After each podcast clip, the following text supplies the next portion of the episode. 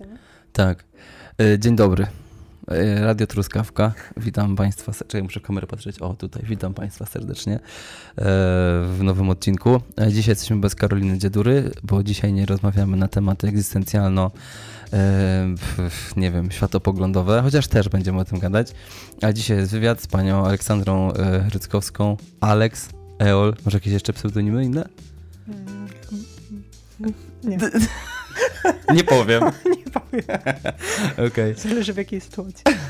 Dobrze, e, tu jesteśmy profesjonalnie, jesteśmy oczywiście. E, I jesteś. Kim jesteś? Jesteś co? Fil, filmowczynią? Jak, jak mówisz? Jak wolisz? Filmowcem, filmowczynią czy twórczynią? Nie a, a jaka jest publika tego? E, f, osoby słuchające. Same słuchające.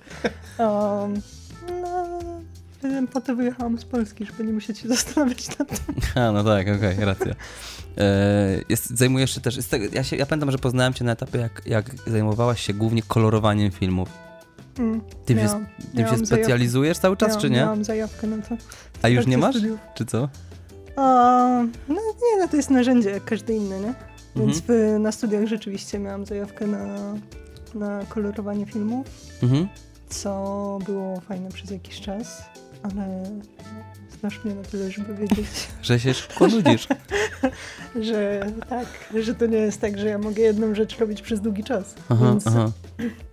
A, nie no, robię, to no. tak, jest, zdarza się, ale to jest takie, ale czy to jest, jest zadanie, to robię. Bo mogłabyś traktować to jako swój główny job, którego byś żyła? Czy nie? Kolorowanie? No, samo kolorowanie? Nie, raczej nie. Nie? A jak. Chyba nie, no. nie, nie, to nie jest zdecydowanie główna moja rzecz. Okej, Postprodukcja generalnie może bardziej. okej. nie, nie rozumiem. samo kolorowanie. No bo jesteś pro w tym, nie? Raczej chyba, czy nie? Nie wiem, tak mi się wydaje. Mam nadzieję. No nie, generalnie widzisz, bo jeśli chodzi o koloryzację filmów, to są Mhm. ludzie, którzy się tym zajmują od lat X, 20 powiedzmy Okej. na przykład. No, Nie wiem, czy 20. Są znani ale na rynku, Kiedy tam powiedzmy. zaczęło się? W 2004 były pierwsze jakieś, czy nie wiem, w 2000 no, pierwsze koloryzacje chyba. aha. a takie już di- digitalne, a, no to ci ludzie się tym zajmują od lat wielu. I No, no, masz tych ludzi, którzy się specjalizują dokładnie w tym. No i w przemyśle filmowym nadal jest chyba trochę tak, że, Że hermetycznie? że no jeszcze przy, przy takiej konkurencji, jaka jest, nie wiem, w Londynie, nie? No to jak masz Aha. studio jakieś tam postprodukcyjne, czy filmowe, czy jakieś, no to chyba im jest łatwiej znaleźć kogoś, kto No Wiesz, tak. osobę, która się tym zajmuje od lat Mhm. 20 i ich zatrudnić. No to takie, Okej. takie osoby to robią. No, przy czym u mnie to Mhm. by się nie sprawdziło o tyle, że, że no nie, dałabym radę robić jednej rzeczy przez tak długi czas. No tak, bo robisz wiele rzeczy. I jeszcze do tego y, cały czas y, wykładasz. Teraz już na dwóch uczelniach? Czy jak na dwóch wydziałach? Jak to działa? Mm, ciebie? nie wy... Właśnie widzisz, tak się ustawiłam, że nie wykładam teraz, Aha. ale jestem rzeczywiście na dwóch wydziałach. Gdzie jesteś? Gdzie uczysz? Pochwal się. Nie uczę właśnie, Znaczy, a, ale Gdzie, się- gdzie się znajdujesz? Wspier- Wspieram, wspieram studentów i kadrę na otóż Wydziale Sztuki Mediów Mhm. a, i na Wydziale Psychologii Na tej samej uczelni. na tej samej uczelni Okej, Royal dobra. Holloway University of London. Ja wciąż nie rozumiem, na czym polega to, że ty y, umiesz film i jesteś na Wydziale Psychologii. Widzisz, psychologia, bo widzisz. Bo to jest tak naprawdę oszustwo. Bo tak Piramida finansowa. E, fake it till you make it. Mm, A, mm. Nie, generalnie kwestia jest taka, że umiejętności związane z mediami są bardzo pożyteczne. W ogóle. W Wszędzie ogóle. w sumie. Wszędzie, no w sumie wszędzie. Kumam. Dobrze. A ja tam się dostałam, bo ja się zajmuję też nie tylko filmem i mediami, ale Mhm. też nowymi technologiami. Okej. Zajmuję. Jestem otwarta na Robię rzeczy.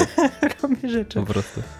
A, więc oni mają na psychologii, a, robi się dużo, dużo. No robi się eksperymenty, które a, są, dzieją się w wirtualnej rzeczywistości. Okej, rozumiem. Więc oni potrzebują kogoś, technika, który będzie ten, oni, ten, no tam akurat jest, bo to jest w ogóle, e, jeśli chodzi o psychologię, to jest Mhm. największy chyba wydział u mnie na uniwersytecie, jeden z najlepszych, czy nie najlepszy w ogóle w Wielkiej Brytanii. To jest za uniwersytet jeszcze raz? Royal Holloway University of London.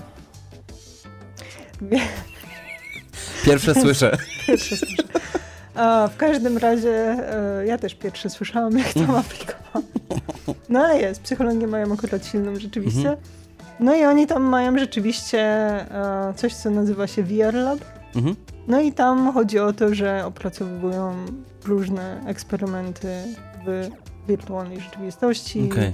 Tam chodzi o eye tracking, te, tego typu rzeczy. Dobra, rozumiem, czyli ty jesteś y, zapleczem technologicznym w jakimś sensie, tak? Okej, rozumiem.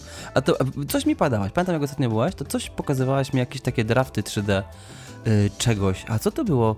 Opowiedz o tym. Coś tam mi poszło do przodu?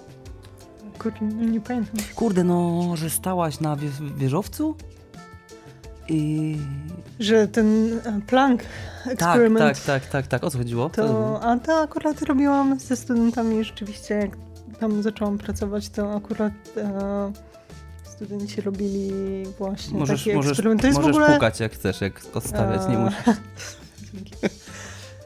No ten Planck, ja ci wiesz, ja się nie znam na psychologii, to ja ci dużo nie powiem, ale Mhm. jest taki eksperyment znany, e, z, który nazywa się chyba po prostu Planck. Jak, jak wpiszesz sobie w YouTube Planck eksperyment, to okej, znajdziesz. No. Mhm. I to chodzi o to, żeby badać jak ludzie. I masz, no, chodzi o to, że masz wieżowiec w wirtualnej rzeczywistości zrobiony i masz deskę po prostu wystającą z Aha.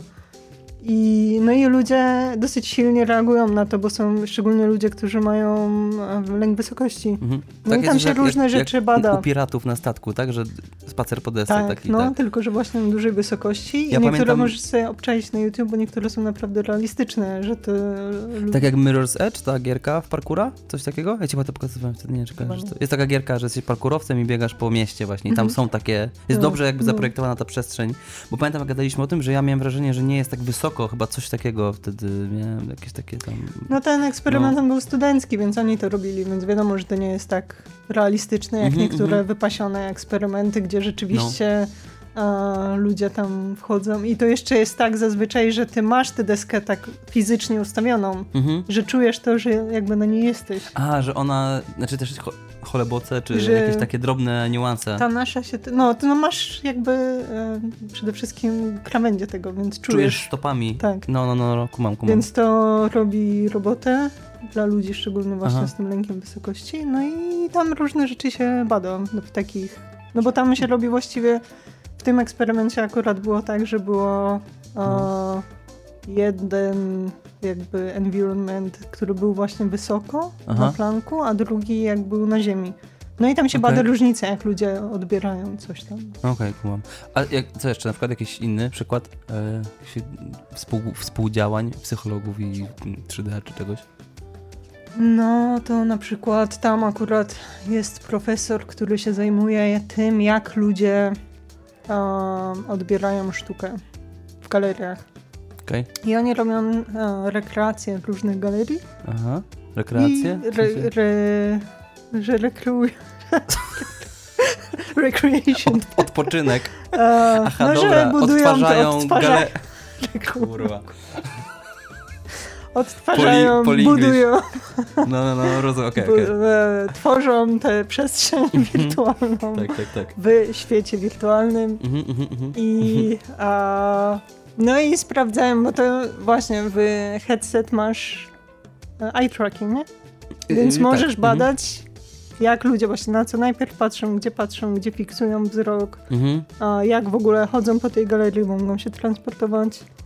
Okej. No i o takie tego, że teraz na przykład zrobili, tylko teraz ci nie powiem, która to jest galeria, ale w A, Ale którejś odtwarzają prawdziwe galerie, tak? Istniejące? Czy- różnie, Czy co? różnie. Bo Czasem jest to są... na przykład, tylko ci przerwę, jest, jest na przykład taka stronka, która się nazywa, i teraz nie przypomnę sobie, bo dawno temu to robiłem, może znajdę to szybko w necie, e, gdzie możesz stworzyć twoją własną galerię 3D, nie? Mhm. E, I pamiętam, że robiliśmy na, jak była pandemia, e, to byliśmy tacy, no tak smutni, że o Artstep co się nazywało. Jest Mhm. stronka, gdzie normalnie od zera możesz stworzyć własną galerię sztuki. Zajebista sprawa. I naprawdę jest jakby, jak, jak się postarasz i wykminisz jakieś tam takie haki, jak pewne jakby powiedzieć, no te jakby, no, o Boże, brakuje mi słowa. Ograniczenia tej aplikacji, jakby jak obejść, na przykład wsadzając zamiast tych obiektów 3D, na przykład zdjęcia czy jakieś inne rzeczy, to możesz wytworzyć naprawdę realistyczne, jakby y, oddać jakąś taką przestrzeń. Myśmy na przykład stworzyli bo Wydział Fotografii jest, na, jakby to jest jeden korytarz i są sale, nie? Więc Mhm. myśmy zrobili dokładnie taki sam korytarz, tylko że te sale były 10 razy większe, jakby można było przejść, nie? No i, i to było mega zajebiste, na, jakby na czas pandemii to było super żeby to stworzyć, tylko to było takie, no właśnie, yy, dużo osób robiło te galerie, ale one były takie, no dość ułomne, bym powiedział, w, no, w mechanice i tak dalej, nie? Jakieś takie to było trochę jakby Simsy z pierwsze, albo nawet beta to- jakieś wersja. To nie było wirtualnej rzeczywistości, tak? Normalnie w necie. Trzy, w necie, ale 3D. Aha, no, no, ale- ale, że na komputerze możesz ale sobie jakbyś założyła headset, to myślę, że byś mogła się normalnie poruszać Mhm. po tym, nie? Tam, Spoko. no, można jakoś tam interakcje jakieś robić, klikać jakieś rzeczy, coś tam jest takiego podstawowego, nie? No to pewnie takie psychologiczne badania tego, jak ludzie przeglądają galerie, na pewno by pomogły Mhm. temu, żeby, jak też ustawiać pewne galerie, żeby były, nie wiem, najbardziej, nie wiem, czy sztuka powinna być optymalna, ale powiedzmy. Optymalna sztuka, o kurwa. No, to, znaczy, Idźmy w to, idźmy w to. Znaczy, op- optymalizacja odbioru sztuki byłaby ciekawa, No, bo, bo masz muzea, jakieś takie kurde molochy typu, y, nie wiem, pamiętam jak byłem w Rix Muzeum i wtedy jeszcze byłem, byłem w Muzeum Van Gogha, a obok było Rix Muzeum i poszedłem do drugiego i już nie, mia- nie dawałem rady. I myślę, że jakby można ułożyć sztukę tak, że jakieś pół godziny masz większy ten Mm. y, jakby span w sensie odbioru, nie? Pewnie coś takiego da się skombinować. Mnie bo, zawsze bo... wkurzają muzea, które nie mają strzałek na przykład. Tak, no bo one są takie, bo one są zaprojektowane takie, że walk coś- freely i w ogóle baw się sztuką, jakby oglądaj, ale to jest męczące. To jest sumie, męczące, a no. poza tym nigdy nie wiesz, czy, a, czy byłeś już w tej sali, Mhm, czy mhm. coś się omija Tak. i masz taki, tak, taki mhm. anxiety, że czegoś nie zobaczysz. Najbardziej albo... mnie wkurwia to, że masz na przykład mm, główny, szeroki korytarz, w którym są różne ważne prace i masz równolegle pomieszczenia, do których możesz wchodzić z dowolnego punktu, czyli w sumie musisz przejść jakby dwa korytarze i gubisz się w tym trochę. To jest głupie. Mm. Często tak się zdarza, nie? Ale też są jakby- takie labiryntowe, nie? że idziesz i jakby, Mhm. że możesz do sali wejść z różnych miejsc i Tak, potem tak, to tak, tak, totalnie tak, tak, tak. wiesz, No tak, to, to, to jest głupie. Ale myślę też, że kwestia na przykład wieszania obrazów, gęstości wieszania, rozmiaru w stosunku do ścian. No, y, te, wymyślam teraz jakieś pierdy, które może jakoś nie mają związku, ale w sensie, że wszystko można wziąć po- pod uwagę w sumie, więc kurwa, Mm. coś może Coś w tym jest, jest. No pewnie nie na, może nie na gale, nie na jakichś tam takich wystawach szalonych, e, super artystycznych, ale jak masz Mhm. muzea takie bardziej klasyczne, No tak. No nie, no, Muzeum no, Pompidou na to- przykład w no. sztuki współczesnej, mimo że na to jest sztuka można. współczesna, ale jednak są tu głównie obrazy, no to jakby powinno nawet coś, coś takiego wdrożyć. Ale no. wiesz, na przykład o napisać, jakby, bo, bo to brzmi trochę tak korpo, nie? Optymalizacja odbioru sztuki. Wiadomo, jakby artyści się pewnie sprzeciwią od razu, y, ale y, zrobić program optymalizacji odbioru sztuki tylko dla muzeów i jakby, wiesz, za hajs sprzedawać ten, pro, ten program, jakby rozpisać im, sprawdzić jakie mają obrazy, spisać te obrazy i zaplanować, kurwa, jak je inaczej rozwiesić na przykład, nie? No, w sumie ciekawe. zrobić AI, które by zastąpiło kuratorów. Chat GPT w ogóle i wiesz, i by cię oprowadzał. Ale ten chat GPT, zmiana tematu, taka, taki off-top, ale chat GPT w ogóle, może ty wiesz bardziej jak to tam działa. Gdzieś ostatnio y, mi się coś wyświetliło, znalazłem, że ktoś wpisał tam, drogi czacie GPT, y, napisz mi ostatni akapit książki Lalka Bolesława Prusa i napisał coś, co było chyba zgodne z treścią, ale nie było ostatnim akapitem. Wymyślił. Że jakby Już czekaj, co? Jeszcze raz? napisz mi ostatni akapit tej książki konkretnej, Mhm. że powinien przepisać, skopiować Aha, książkę, że, a on czekaj, napisał po swojemu, okej, nie? No. Jakby zgodne z treścią, ale zupełnie wymyślił od nowa, nie? nice. Więc takie, jakby wiesz, nie jest to encyklopedia, nie? Jakby to Mhm. jest jakby, tak jakbyś poprosiła inną osobę, a jak to było? No ale one nie mają swojej bazie chyba książek tak całej treści. One nie mają dostępu do neta chyba jakoś tak nie, bo tam z czatem GPT w ogóle też miałam ostatnio, a w ogóle teraz jesteśmy Dojrzewa, ci, mają problemy. jesteśmy jak ci ludzie, co właśnie się śmieliśmy teraz, jak byliśmy a, na, na tym evencie, co, na Mhm. którym byłam, że wszyscy mówią, teraz jest w ogóle mega moda na chat GPT i każdy wykład jaki jest, jest A, o o tym, że o, komputer napisał to i to i wszyscy mają podjarę i teraz No, my no, o tym no. rozmawiamy. To krótko, no. To krótko. Ale ostatnio właśnie z ciekawostek o tym, jak działa chat GPT. No to chat GPT miał ten cut-off, jeśli Mhm. chodzi o wiedzę, w Tak.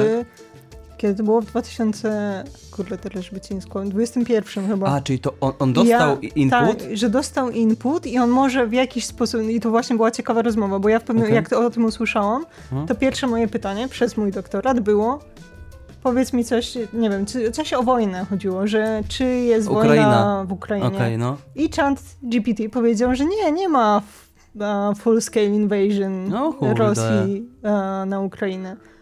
I ja wtedy zaczęłam brnąć w to pytanie. Czy, czy Ale jesteś, kochany, jak to? jesteś pewien? No, no, tak, no. tak, jestem pewien. No i ja mu potem piszę, że to dla twojej wiedzy jest. No, To się dzieje teraz. Jest wojna. No i wtedy ChatGPT napisał, a tak, masz rację, sorry, rzeczywiście jest wojna. I ja już wtedy zaczęłam brnąć to, pytając, że jak to jest, że ty wiesz to, ale nie wiesz jednocześnie. no. I on mnie zaczął tłumaczyć, że tam właśnie, a, że był ten cut-off a, tej Aha. wiedzy, ale że on ma, że to jest, że on, i to było śmieszne, bo z tej całej rozmowy czatu GPT, który zaczął się potem, to, był, to wyglądało jak taki totalny gaslighting w ogóle, że on Jego, zaczął się tylko tak zacinać i coraz bardziej. Ale zaczął mówić coś... Bullyingowałaś Tak, ChatGPT? tak. Ale zaczął coś mówić typu, że z tego wynikało, że on jakby na podstawie tego, co dostał w 2021, Mhm. mógł przewidzieć to, że będzie to full Okej, scale dobra. invasion i że i, i to było takie, że jak w ogóle 2021 przeanalizował źródła z 2022. A, więc to było trochę absurdalne, ale tam chyba to działa, właśnie nie wiem dokładnie jak to działa. Ale to tego, nie, to nie wynikało to z jakiejś, tak, no właśnie, z jakiejś teorii spiskowej czatu GPT, tylko tego, że on po prostu się gdzieś zapętla nie, dziwnie no to chyba. wiesz, że Ukropolin i tam e, spisek e, żydowski, A nie, no no tak, to, to- to to- chyba wiedzieli w 2021. No to może. A, w każdym razie a, mi się wydaje, że z tego co, bo próbowałam wypytać, Mhm. jak to działa, więc z tego co chat GPT mi tłumaczył, to jest tak, że on dostał ten input i on jeśli miał jakiś temat już wrzucony wtedy, że on Mhm. się pojawił, to jakby on może jakoś pobierać aktualizację. Ale to nie jest w jego głównym jakby Okej, na, te, na ten temat konkretnie. Tak. Więc jeśli na przykład Czyli, aha, teraz zdarzyłaby się zupełnie nowa pandemia, która Mhm. nie była z niczym związana, to by nie wiedział o tym. No tak, ale przypuszczam, że być może działa to tak, że jak ty mu powiesz, ej, nieprawda, jakby kłamiesz albo mylisz się, no to on wtedy ma takie, nie wiem, dobra, to se sprawdzę. To może, Ale nie właśnie wiem, czy, on nie czy za bardzo może sprawdzić, bo nie ma dostępu do neta tak na bieżąco. Ma do tego właśnie. Nie, w sensie, no nie wiem, jakoś. Nie wiem. Dobra, są mądrzejsi, Są- którzy o tym wiedzą pewnie. My nie, w każdym razie. Y, wspomniałaś o konferencji i y, to jest dobry wstęp do tego, żeby pogadać później o twoim projekcie. Co to była za konferencja, gdzie ty byłaś, czym się tak stresowałaś? Czym się tak stresowałam? Pitchingiem się stresowałam. Co to jest pitching? Wytłumacz państwu przede wszystkim. Otóż w moim Zbieranie przypadku brzoskwiń. to, to akurat był taki, nie wiem, dlaczego to było nazwane pitchi- pitchingiem właściwie, no to była bardziej prezentacja taka końcowa projektu, zazwyczaj pitchingi są na, Mhm. Fa- na fazie e, zbierania funduszy. Kiedy Trochę to było jest, to zbieranie funduszy w sumie, bo musicie wygrać kasę. no tam była nagroda, ale to było takie trochę, nie wiem, czy bym to nazwała pitchingiem, bo pitching Okej. to raczej dla, na, na, właśnie na etapie zbierania funduszy i szukania inwestorów. Teraz w ogóle jest taka moda w świecie filmu, że ludziom się nie chce czytać scenariuszy Mhm. i długich tekstów, więc oni organizują często takie pitchingi Okej. i to jest na zasadzie, że zapraszają tam ileś ludzi. No i to jest no rzeczywiście wygodniejsze, no bo masz w jeden dzień po prostu przychodzą ci ci inwestorzy, którzy przez cały dzień, no tam przez kilka godzin słuchają prezentacji, no i te pitchingi trwają, powiedzmy masz zazwyczaj około 5 minut możesz mówić i w, w przypadku filmów tam powiedzmy możesz pokazać materiał wideo, który jest tam dwuminutowy. Mhm, mhm. No to to jest przyjemniejsze niż czytanie miliona No tak, tekstów. tak, tak, tak, tak, no. Miliona liter. Nastostronicowych Tak. jakichś tam, no, więc, scenariuszy, jasne. więc jest taka, no to, to jest coraz częstsze. Ale ja byłam, właśnie u mnie to nie było na tej zasadzie, tylko to była takie podsumowująca impreza rezydencji artystycznej, Mhm. Która była zorganizowana przez, no to były fundusze europejskie, w sensie wspierane przez Komisję Europejską, Ale a organizacja główna? organizowane to No. było konsorcjum kilku instytucji Konsorcjum kilku instytucji brzmi jak maf mafijnie w ogóle. I no tam były różne instytucje. Tam było na przykład w tym konsorcjum King's College, Open Aha. Data Institute, z, z Hanoweru Uniwersytet. Mhm. No tam był, nie wiem, kurczę, z 90 instytucji europejskich z różnych krajów. Uniwersytety. Z, z Włoch, mhm. z Hiszpanii. Okej. Okay. Więc tak. No i teraz ten projekt się zakończył. Te, te, moja, ja byłam akurat na rezydencji artystycznej. Mhm. To się zakończyło a dopiero co? Kilka dni temu. A, I w sensie. A jak długo trwała ta rezydencja? Pół roku. Pół roku, okej. Okay. I no właśnie, no więc wszystkie projekty były prezentowane. No dobrze, i byłaś tam i prezentowałaś, pitchingowałaś e, swój projekt. E, nie wygrałaś, spoiler. Nie Ale miała, po, podobno Ale blisko. drugie miejsce, jakby było drugie miejsce. Tak. tak. E... Mam nadzieję, że nie mówili tego wszystkim. A... Najgorzej. E, a na czym polegał, jakby właśnie, bo um, o twoim projekcie jeszcze moment. O czym było w ogóle temat tego wszystkiego? Na czym to polegało? Temat całego programu w tym właśnie chodziło o to, żeby znaleźć innowacyjne projekty, które jakoś by walczyły z dezinformacją online. Mhm, okej. Okay. Projekty zwalczające z dezinformacją, tak. dobra. No okay. i tam były mhm. trzy tracks. Tracks, czyli... Ja byłam na, um, no takie trzy... Topics, czy... Nie, nie topics, nie? tylko trzy modes. A, okej, okay, dobra. No, uh, jeden był możliwości dla, realizacji. Możliwości realizacji, powiedzmy. Trzy grupy. To Polaków mu. czy tak. to jeszcze Polska? Dokładnie. Um, mhm. No, trzy... Uh, nie wiem, jak to się u nas nazywa. Trzy ścieżki, okay. które można było mhm. obrać. No. A jedna była właśnie, ja byłam na rezydencji artystycznej, więc to było stricte do artystów, żeby stworzyć coś, sztukę. Mhm. A drugi był do startupów, które współpracowały z artystami. Mhm. I trzeci był do startupów, które robią coś dla obywateli. Więc takie okay. powiedzmy zaangażowane bardziej projekty ale właśnie taki nacisk na ten biznesowy model też. No kumam, dobra. Okay. I, a ty byłaś? Ja byłam na artystycznym. Na artystycznym. Czyli takim indywidualnym też, tak? Czy nie? No to można było aplikować jako grupy też. Okay. Ja, ja aplikowałam akurat z moim promotorem. Ale wiem, że twój projekt był y, podzlecany, ale to nie jest istotne, tak? Formalnie? On, no, ja tam mogłam, jeśli chodzi technicznie, jeśli chcesz w to wchodzić, to no. z budżetu mogłam 20 chyba procent przeznaczyć na subcontracting. Jakieś pensje dla kogoś, kto tam tak. ci zbuduje no, no, coś? ja musiałam zatrudnić firmę po prostu, która by to zaprogramowała. Mhm, mhm, mhm. Czy, a czyli ta rezydencja to był hajs na realizację projektu? Rezydencja to był przede wszystkim hajs, ale tak? też szkolenia przez te pół roku. O, różne cool, no. warsztaty Aha. i one były w większości online. Mhm, mhm, Do tego mieliśmy takie gatherings w Barcelonie i w Rzymie w międzyczasie i tam też były warsztaty, cool. taki networking. Warsztaty no też na temat co, dezinformacji? Czy no, warsztaty były na temat, bo to, no, oni byli tacy sfokusowani właśnie, chodziło o tą całą mezinformację, dezinformację. To to wyjaśnij, mezinformację? Mezinformacja to żeby rozróżnić dezinformację od dezinformacji. No. Jeśli chodzi o dezinformację, taka najbardziej e, basicowa różnica, no to chodzi o to, że dezinformacja jest e, jakby rozprzestrzeniania, rozprzestrzeniana e, i publikowana nieświadomie. Dezinformacja jest świadoma. Jeśli wiesz, że rozprzestrzeniasz A, dezinformację. Dobra. Czyli jeśli ja podaję jeśli fake newsa, myśląc, że jest prawdziwym internetowym newsem, trollem tak? i wiesz, że to jest mhm, nieprawda okay. i chcesz po prostu dla to, beki to coś, dezinformuję. To dezinformujesz. Ale jeśli, jeśli dajesz tak. się nabrać, mm -hmm, bo myślisz, mm -hmm. że to jest albo niechcące coś wyślesz. I podaję dalej. To to jest większość ludzi rozsyła mezinformację, a nie dezinformację. Ci wszyscy ludzie, którzy wierzą okay. w te no tak, teorie tak, spiskowe, okay. to oni naprawdę wierzą, że to jest prawda. No, i to no kumam, dobra. Dezinformacja. Okay. Dobra, no. I co mówiłam? że y, y, szkolenia polegały. Szkolenia. No też, aha, bo te, właśnie ten program, jedno, że ten głównym tematem była ta dezinformacja, no to oni też właśnie naciskali na te projekty innowacyjne i oni mhm. chcieli projektu, szukali projektów, które by używały data więc byli sfokusowani na tym Skąd, te, skąd ta data. data? Zewsząd? Z neta? Z net, z Zresztą Twittera? tam były projekty, które używały e, int- e, sztucznej inteligencji w dużej Mhm. mierze. Były różne, które by używały APIs, tak jak mój na przykład. My używaliśmy API Twittera. Okej. Czyli To ściągaliście... oznacza, tak, treści twitterowe.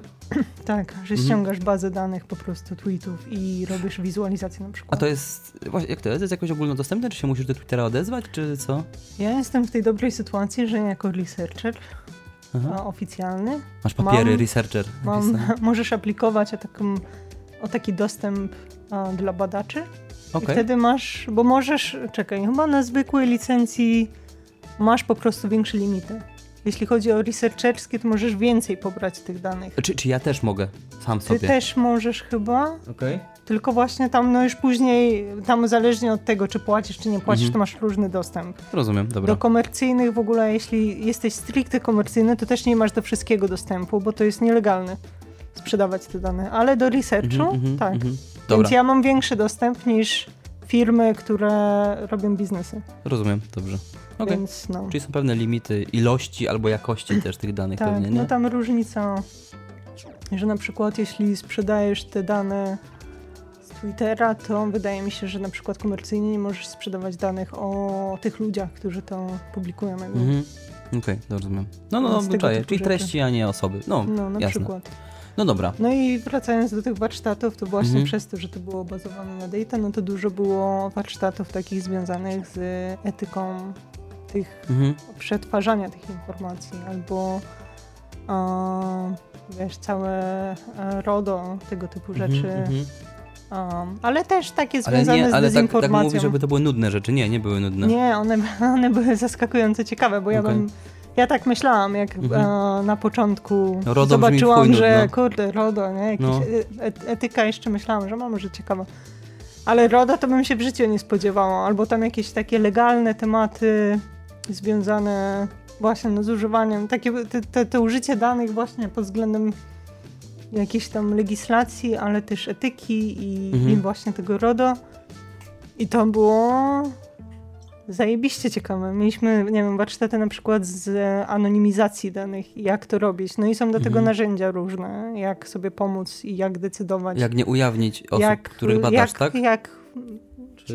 no, jak w ogóle do tego podejść, żeby zdecydować, co jest warte podania, a co nie, żeby zmniejszać ryzyko, że narażasz kogoś po prostu. No. Mhm. Czyli, e, aha, czyli na przykład jeśli jakiś polityk coś pisze, to jest co innego niż ktoś tam coś pisze. W sensie jakaś randomowa osoba, tak? W sensie jakby poziom tej Bardziej- osoby, czy jakby... Nie, bardziej Czy- chodzi jak, bo my tam bardziej się skupialiśmy na takich um, zbiorach danych, które by były ba- bardziej, nie że jedna osoba, tylko zbiór. Mhm, No okej. i chodzi o to, że im więcej podasz danych, tym łatwiej kogoś namierzyć. Jeśli robisz Okej. badania, które, nie wiem, no powiedzmy byłyby związane z, szczególnie z religią, orientacją, Mhm. tego typu rzeczy, rzeczami, no to, to są takie rzeczy, które jeśli ktoś będzie wiedział, jaka jest twoja religia, jaka jest twoja orientacja, czy Mhm. coś tego typu, no to jest ryzyko, że będziesz jakby ofiarą jakiejś tam Mhm, dyskryminacji. No więc jeśli podasz dużo danych, jeśli na przykład zbierasz dane z małych wiosek Mhm. i podasz za dużo tych danych, że podasz, nie wiem, pod, ko, kod pocztowy albo Mhm, wiek i wiesz, Mhm. że na tej wiosce no nie ma dużo osób w Tak, tym tak, wieku, tak, tak, tak. no to tak, wtedy łatwo te osoby namierzyć. No to o tym No tak, to jest takie bingo, w sensie, że sobie czekasz, w sensie robisz Tak. czek w, w kwadracikach i masz więc, osobę, no. Więc chodzi o to, Kumam. żeby to Czyli, ryzyko aha, czyli, zmniejszać. czyli zas- których danych nie podawać na przykład, tak? Które są no jak w ogóle decydować, no bo to zależy od ryzykowne? twojego researchu, co jest Mhm, ważne, a co mhm, nie jest mhm. ważne, więc ty musisz jakby zdecydować i do tego są narzędzia, które ci pomagają te analizy zrobić. Okej, okej, okej, No kumam. więc tego typu rzeczy. No i to było bardzo ciekawe tak naprawdę. Ja bym też właśnie nigdy nie pomyślałam, że to może być ciekawe, I że było. może być ryzykowne dla kogoś, nie? Tak, coś no bo to właśnie, niebezpieczne. nie myślisz też. No, no. A ja- a jakie może, jakie może niebezpieczeństwo kogoś spotkać? W sensie to właśnie dyskryminacja, ale jakieś No, targetowanie, przede atak wszystkim- hakerski, jakieś takie rzeczy? Czy, czy, czy co? No ja bym myślała, że no, jeśli chodzi o takie wioski, no wyobraź sobie, że robisz badania na jakiejś wiosce, kurde, na Podlasiu w Polsce, Mhm. malutkiej i się okazuje, że ktoś jest gejem. No i cała O, wioska się dowiaduje. I, No tak, na, No i- na Podlasiu to jest no problem i faktycznie. No tak. albo, no nie wiem, no tam No różne, Mhm. no są różne grupy, które są lepiej lub gorzej traktowane, więc Jasne. lepiej takich rzeczy po prostu nie ujawniać, no bo potem ciebie Mhm. mogą spotkać też jakieś konsekwencje, nie? że nie... No chyba, że te badania, no tak już, to już takie jakieś, wiesz, technikalia bardzo, ale chyba, że te badania są jakby na samym początku tych badań ktoś się zgadza podawać jakieś dane, tak? No bo to też tak pewnie, jak się badania przeprowadza w ten sposób, chyba, że mówimy tylko o przeprowadzaniu badań na zasadzie zasysania danych, a nie odzywania no, się do bardziej ludzi, tak? tak? Tak, to by chodziło Okej. o takie bardziej masywne, nie? No, no, no, no, no, no, no, O, no. dane. Okej, dobra, okej. No i też z danymi jest ten myk, że jak zbierasz nawet te dane, które zbierasz takie właśnie te grupy danych, nie? Mhm, Jakieś mhm. zbiory. I no i każda osoba ma prawo, żeby zrobić opt-out, nie? I wycofać swoją zgodę. Tylko wtedy ty już jak je zanonimizujesz, to też nie możesz tego znaleźć. Mhm. Więc też na, na tobie też ciąży jakaś tam odpowiedzialność za to, żeby to tak przygotować, żeby ci ludzie byli bezpieczni.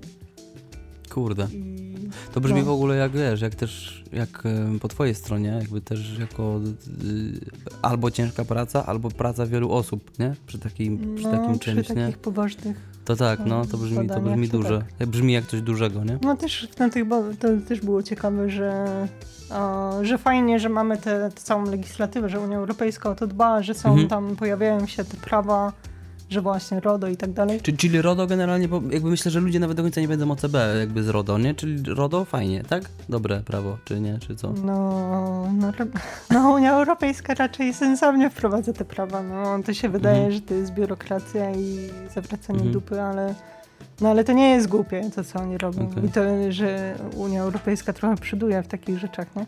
Okej. Tak A- jak teraz jest e, nowe, nowe prawo wprowadzają, które będzie bardziej um, kontrolować jakby wszystko, co się dzieje, jeśli chodzi o te platformy społecznościowe i tym się teraz trochę No bo jarają, pamiętam, nie wiem czy to, czy to jeszcze y, to było coś takiego jak Akta, potem było Akta 2, ja też się jakby aż tak nie orientuję w tych tematach, ale pamiętam te, mm, te nie wiem jak to powiedzieć, te bicie na alarm w internecie, że już mema nie będzie można zrobić, bo będą No. wszystkie zdjęcia jakieś tam obarczone prawami autorskimi, internet się skończy w ogóle, jakieś takie Tak. rzeczy były. Jakby No brzmiało tak. to dla mnie jakoś tak kurwa zbyt poważnie, nie? Te, te, w sensie te, te obawy. No. Mm. No internet jest, to jest tricky miejsce, nie? Bo Mhm. ludzie są bardzo przywiązani teraz do tego, że a, wolność słowa i tak dalej. No ale też ciekawe, jak robiłam wywiady, też a, do tego właśnie Śmiesznie to powiedziałaś. A to wolność słowa, kurwa. Co? Widać, ludzie są przywiązani do tej całej wolności słowa, jakby mieli do czego. Je, jebać. No nie, no bo jeśli chodzi o internet, to jest trochę, No tak, tak. trochę to jest trochę ekstremalne, no bo w, Mhm. w normalnym świecie nie mamy aż takiej wolności słowa. W sensie nie możemy w normalnym świecie komuś powiedzieć, że, Mhm. e, że właśnie to cały hate speech. No to nie jest legalne chyba tak w sensie, no, No no, tak, nie jest. No tak, tak. Znaczy, A w wiesz, internecie nadal jesteśmy do tego trochę przywiązani, że Bo- jeśli by tego nie było, to Mhm. nagle to jest ograniczenie wolności słowa. s- są levele i są dziwne sytuacje, nie? No bo na przykład, wiesz, swastykę ci zbanują chyba wszędzie, oprócz jakiegoś 8chana czy innych takich tam gó- gównostron. Jasne, ale, ale też z drugiej strony, wiesz, jak coś jest, nie wiem, w- w jakąś wypowiedzią artystyczną, też jest banowane za szybko. Mm, no tak, ale na pewno nie jest banowane po prostu gadanie, nie? Takie chujowe gadanie. Jakby hejtowanie, obrażanie, jakieś takie rzeczy, nie? E, No, to tak, nie tylko mówię, bo tak jak mówisz, to jest tricky miejsce. Te, te legislacje jeszcze też nie działają, wiesz. No, No dlatego teraz Unia Europejska wprowadza e, właśnie prawo, które by bardziej to regulowało. mhm. ale coś więcej o tym wiesz, czy tak nie? Czy, Teraz miałam z tego warsztat też, ale nie, ale bo, nie nie, chcę nie was byłam. wprowadzać w błąd Okej. bardzo. Dobrze. A, mogę ci znaleźć, jak się nazywa. Teraz mi wypadło nawet z głowy. A, Możemy wstawić tu muzyczkę z windy, jak chcesz.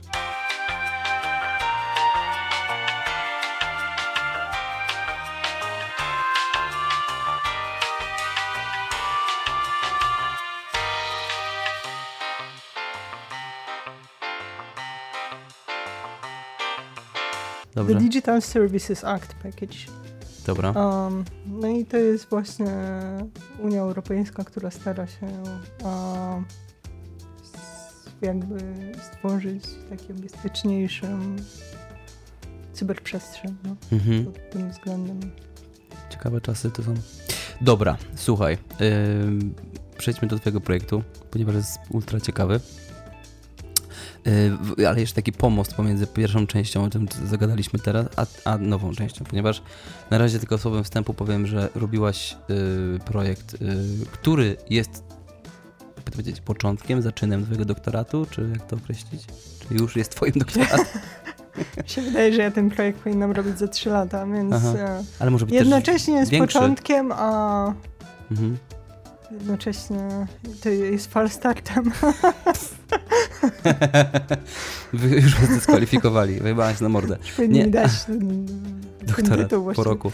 Ale nie no, wiesz, to może urosnąć, nie? Jeszcze, tak No naprawdę. nie, no, nie No. no. ja tak myślę, że Mhm. ja po prostu teraz to zrobiłam.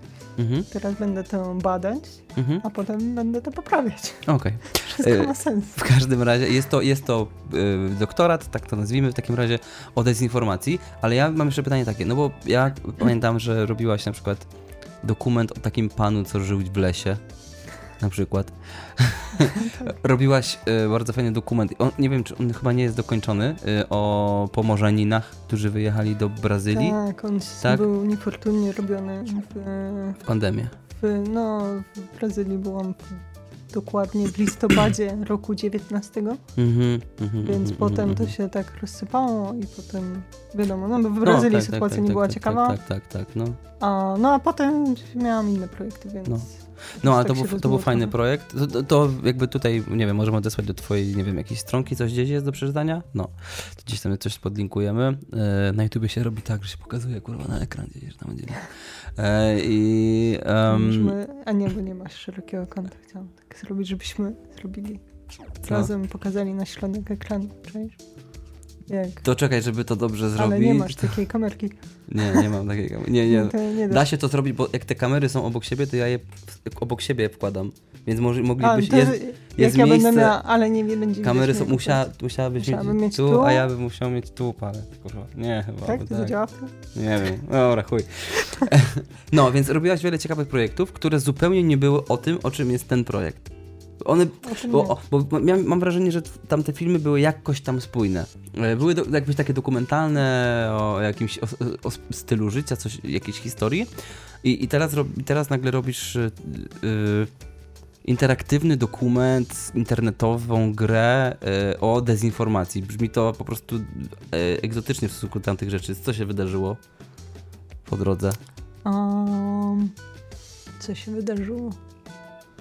Nie wiem, mi się wydaje, że dokumenty generalnie się łączą ze sobą wszystkie, Mhm. niezależnie od formy, bo to ja zawsze od iluś lat myślałam o tym doktoracie i zawsze wiedziałam, że chcę coś robić, co by było jakoś związane z dokumentami i z etyką i z takim Mhm. próbowaniem.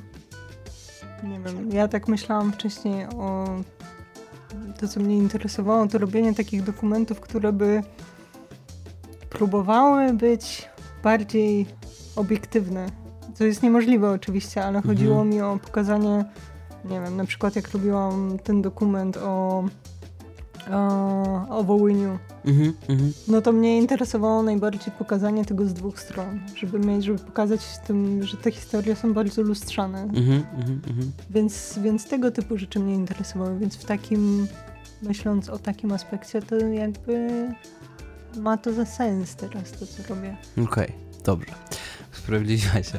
Eee, Ale fakt, że tamte były mhm. takie bardziej związane z jakąś tożsamością, bo i ten o inaczej. Wołyń właśnie był taki, Mhm. co kiedyś mi powiedzieli zresztą na jakimś też Aha. innym pitchingu, że, że ja tak, śmiali się trochę, że ja tak próbuję szukać siebie gdzieś, a to właśnie no, gdzieś śledząc moją Mhm. babcię gdzieś tam na Wołyniu, bo stamtąd pochodziła, Mhm, mhm, mhm. potem, że w Brazylii gdzieś to było wszystko też, połączone też zachodnio-pomorskie gdzieś Tak, tam. że ta mhm. tożsamość, bo to wyszło od tego, że ja chciałam zrobić dokument o tożsamości ludzi w Szczecinie, który wi- wiemy wszyscy, że nie istnieje, więc ta Mhm, tożsamość mhm. Szczecinian Tak. też nie Nie istnieje. istnieje tożsamość Więc Szczecin, Szczecinianie nie istnieją. Więc ja o tym chciałam robić dokument, no i oni się tak śmiali, że ja tak próbuję znaleźć tą swoją tożsamość, to w, w Ukrainie, a to w Brazylii, że powinnam, nie wiem, usiąść na dupie i się, się, się A ty też jesteś że takim to... nomadem, bo ty właśnie jesteś z tego Szczecina, mieszkałaś w Berlinie, w Wietnamie, w, w Londynie, gdzie jeszcze byłaś? Nie, w Berlinie nie. Nie, w Berlinie by, we bywałaś. Włoszech najdłużej, E, we Włoszech, w Irlandii, no w właśnie. Wietnamie, w Anglii. Gdzie? W Islamie? Wietnamie. W Wietnamie, a to powiedziałem, w Islamie mieszkała. To krótko bardzo. Em, No, y, robisz projekt, e, bo tak możemy mówić, że cały czas go robisz, mimo że jakby jest on już funkcjonalny, można go w niego zagrać. Jest, Tak. tak. powiedzmy wersja Fa- beta. Wersja beta. Jest to, interak- dobrze mówię, interaktywna, czy interaktywny dokument, gra opowiadająca, czy jakby w, w, wkładająca nas w buty albo internetowego trolla, albo interne, internetowego elfa i przechodzimy szkolenie. Dobrze powiedziałem? Mhm. Super. Mm, Może jeszcze słowem wstępu. Tak. Czym są, to jest, nie nazywa się internetowy elf, tylko cy cyberelfy. Aha, okej. Mhm. No i cyberelfy to jest bardzo ciekawa grupa. No właśnie, bo trolle to mniej więcej trolle- wszyscy wiedzą, kto to są trolle internetowe, no. Tak, trolle wiemy, czym są, kim są. A, a cyberelfy to jest taka grupa a, aktywistów internetowych, Mhm. którzy Międzynarodowa? między... E, tak i nie. Oni, zaczynając może od początku, oni w 2014 przy... A, jak tam Rosja zaczęła a, swoje e, działania w Ukrainie Mhm. i a, Krym się wydarzył i tak dalej, no to w 2014 ta propaganda rosyjska była wszędzie, no, no, nasilała się mocno. Mhm, no mhm, i na mhm. Litwie, przez to, że Litwa jest tak blisko Rosji, oni byli jakby na tym powiedzmy pierwszym froncie jakimś Mhm. i widzieli tą dezinformację przychodzącą. Mhm. No i była grupa około 20 osób, które stwierdziły, że będą z tym walczyć. Mhm. No i z tego względu, że ich jakby pierwotną myślą było to, że będą walczyć z internetowymi trollami, stwierdzili, że nazwą się cyberelfami. No i potem ta grupa się dosyć szybko rozprzestrzeniła, bo mamy teraz rok 2023, oni są na tym etapie, powiedzmy, to jest w ogóle ciężkie do, do przebadania dokładnie, ale ze źródeł wynika, że oni teraz są w mniej więcej 14 krajach. To jest głównie Europa Wschodnia i Centralna, ale są też na przykład gdzieś tam grupa w Kanadzie na przykład. Mhm. No i teraz ich jest tysiące O kurde. a, i, No. no i działają nadal jakby, no, te, i to, no to jest właśnie, to jest, można powiedzieć, że to jest międzynarodowa grupa, ale też nie do końca, bo oni bardzo niezależnie od siebie działają. To nie jest tak, że to jest jedna grupa, która, nie wiem, jest gdzieś tam właśnie, że działa w każdym kraju tak samo i że to jest Mhm. jakby, są cyberelfy i wiesz nie mają dokładnie, co one szefa, robią. jakby... Nie mają szefa, oni w ogóle działają um, taki mają low profile, bo działają anonimowo. Mhm. Oni wewnątrz grup nawet się nie znają. Że ja jak rozmawiałam z rzecznikiem cyberelfów a, w Czechach, bo tam, tam jest jedna z największych grup i taka Okej. najbardziej powiedzmy a, że ta organizacja jest po prostu tak zbudowana, dosyć, Żywa. ta struktura jest dosyć taka poważna, no, Aha, powiedzmy. No to tam jak gadałam z rzecznikiem, no to on mi powiedział, że on, bo oni tam mają, no nie wiem, ile oni mi powiedzieli, no ale powiedzmy, czy to kilka tysięcy, może nie, nie no powiedzmy, że tych wolontariuszy tam się przywija, No dobra, nawet jakby było kilkuset, to jest super dużo. nawet kilkuset właśnie, No. nie pamiętam właśnie, teraz nie chcę kłamać. Mhm. W każdym razie oni też nie wiedzą pewnie, bo te liczby się zmieniają, wiadomo, że jak wolontariusze tam nie przychodzą, odchodzą. Mhm. W każdym razie e, on mi powiedział, że on osobiście zna tylko kilka osób. No ale to, to mi brzmi sketchy, że tak powiem po angielsku, bo nikt się kurwa tam nie zna, a ty trafiłaś jako randomowa osoba ze Szczecina do rzecznika. Rzecznik akurat właśnie dlatego oni mają rzecznika, bo to jest ta, oni mają dosłownie dwie osoby, które są publiczne w tej grupie. I oni zdecydowali, Aha. bo to jest grupa, która właśnie w, No. w każdym kraju to działa inaczej. W Czechach akurat jest tak, Mhm. Że oni a, mają to bardzo zdecentralizowane Mhm. na wypadek i są anonimowi. Mhm. Na wypadek, jeśli jakiś troll chciałby ich, nie wiem, zhakować, zaatakować, Mhm. Mhm. to oni Mhm. nie są w stanie rozjebać całej organizacji, tylko mogą targetować, nie wiem, no, rozpieprzyć jeden Mhm, unit jakiś. A, Więc dlatego tak to działa, ale mają właśnie tych rzeczników, bo oni są w Czechach dosyć szanowani, że jak tam na przykład a, zaczęła się wojna w Ukrainie, to oni, bo w Ukrainie też jest w ogóle duża grupa cyberelfów, Mhm. i oni mieli i by- byli jednym, jednym z tych poważniejszych źródeł, które zbierało te dane i robiło fact-checking i, Mhm. i a, jakby ogarniało tę dezinformację rosyjską. I jak media potrzebowały, szczególnie właśnie jeśli chodzi o wojnę w Ukrainie, bo na początku to wiadomo, teraz już tak nawet nie jest tak bardzo może trendy ten, ten temat, a, ale na początku Mhm. no, był. No tak. tak, Więc tak. oni byli pierwszymi, do których by się ludzie zgłaszali, że chcieli jakieś tam e, raporty, nie raporty. Fact-checking po prostu. Czy, Taki czy, główny tak, tak, fakt tak, tak, monitorowanie mediów, tego typu rzeczy. rozumiem. Ale, przepraszam. Mm, Ale oni, rozumiem, że nie zajmują się tylko fact-checkingiem, tylko też atakiem hakerskim? Nie, właśnie to, czy jak? ich, to ich rozróżnia. Czy, czy jak wygląda A. ich praca? Znaczy, no praca, w sensie działanie. No bo a- Anonymous Właśnie to ściągają strony rządowe po prostu, to, jest, nie? to jest różnica między Alfami a Anonymous, że Anonymous, Mhm. um, oni nie działają legalnie. Oni robią Mhm. z dobrych pobudek nielegalne rzeczy. Mm, Okej, No, i no, oni no, no. wykradają, oni hakują, Mhm. No i są bardzo catchy i, to jest fajne, popieramy ich, szczególnie teraz, bo są po stronie Ukrainy. No tak, A, tak, robią tak, tak. bardzo Mhm. medialne rzeczy też. Mhm. A elfy nie. Elfy działają w obrębie prawa. Okej. Nic, co robią, nie jest nielegalne. Ciekawe to jest. A to, A, więc to, to dlaczego są hakerami? nie są hakerami, To są kim? cyberaktywistami. Cyberaktywistami, okej. Bo to- Oni bo- bo- używają no, to, co, no. to, co używają, to jest, wszystko jest na bazie open Bo, bo source. chodzi mi o to, że ym, ta, ta kontra elfy i trole brzmi jakby był zły haker i dobry haker, nie? Nie, A jest to nie zły jest tak.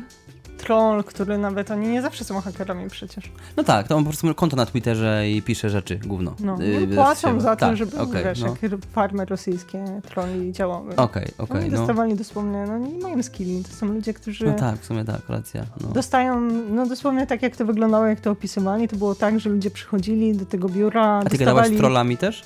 Z trollami nie gadałam, ale są, um, była na przykład reporterka, Czekaj. No właśnie, jeśli chodzi o trolle, to była na przykład reporterka w Rosji z e, takiego portalu Fontanka.ru Mhm. I ona się zgłosiła, żeby tam pracować.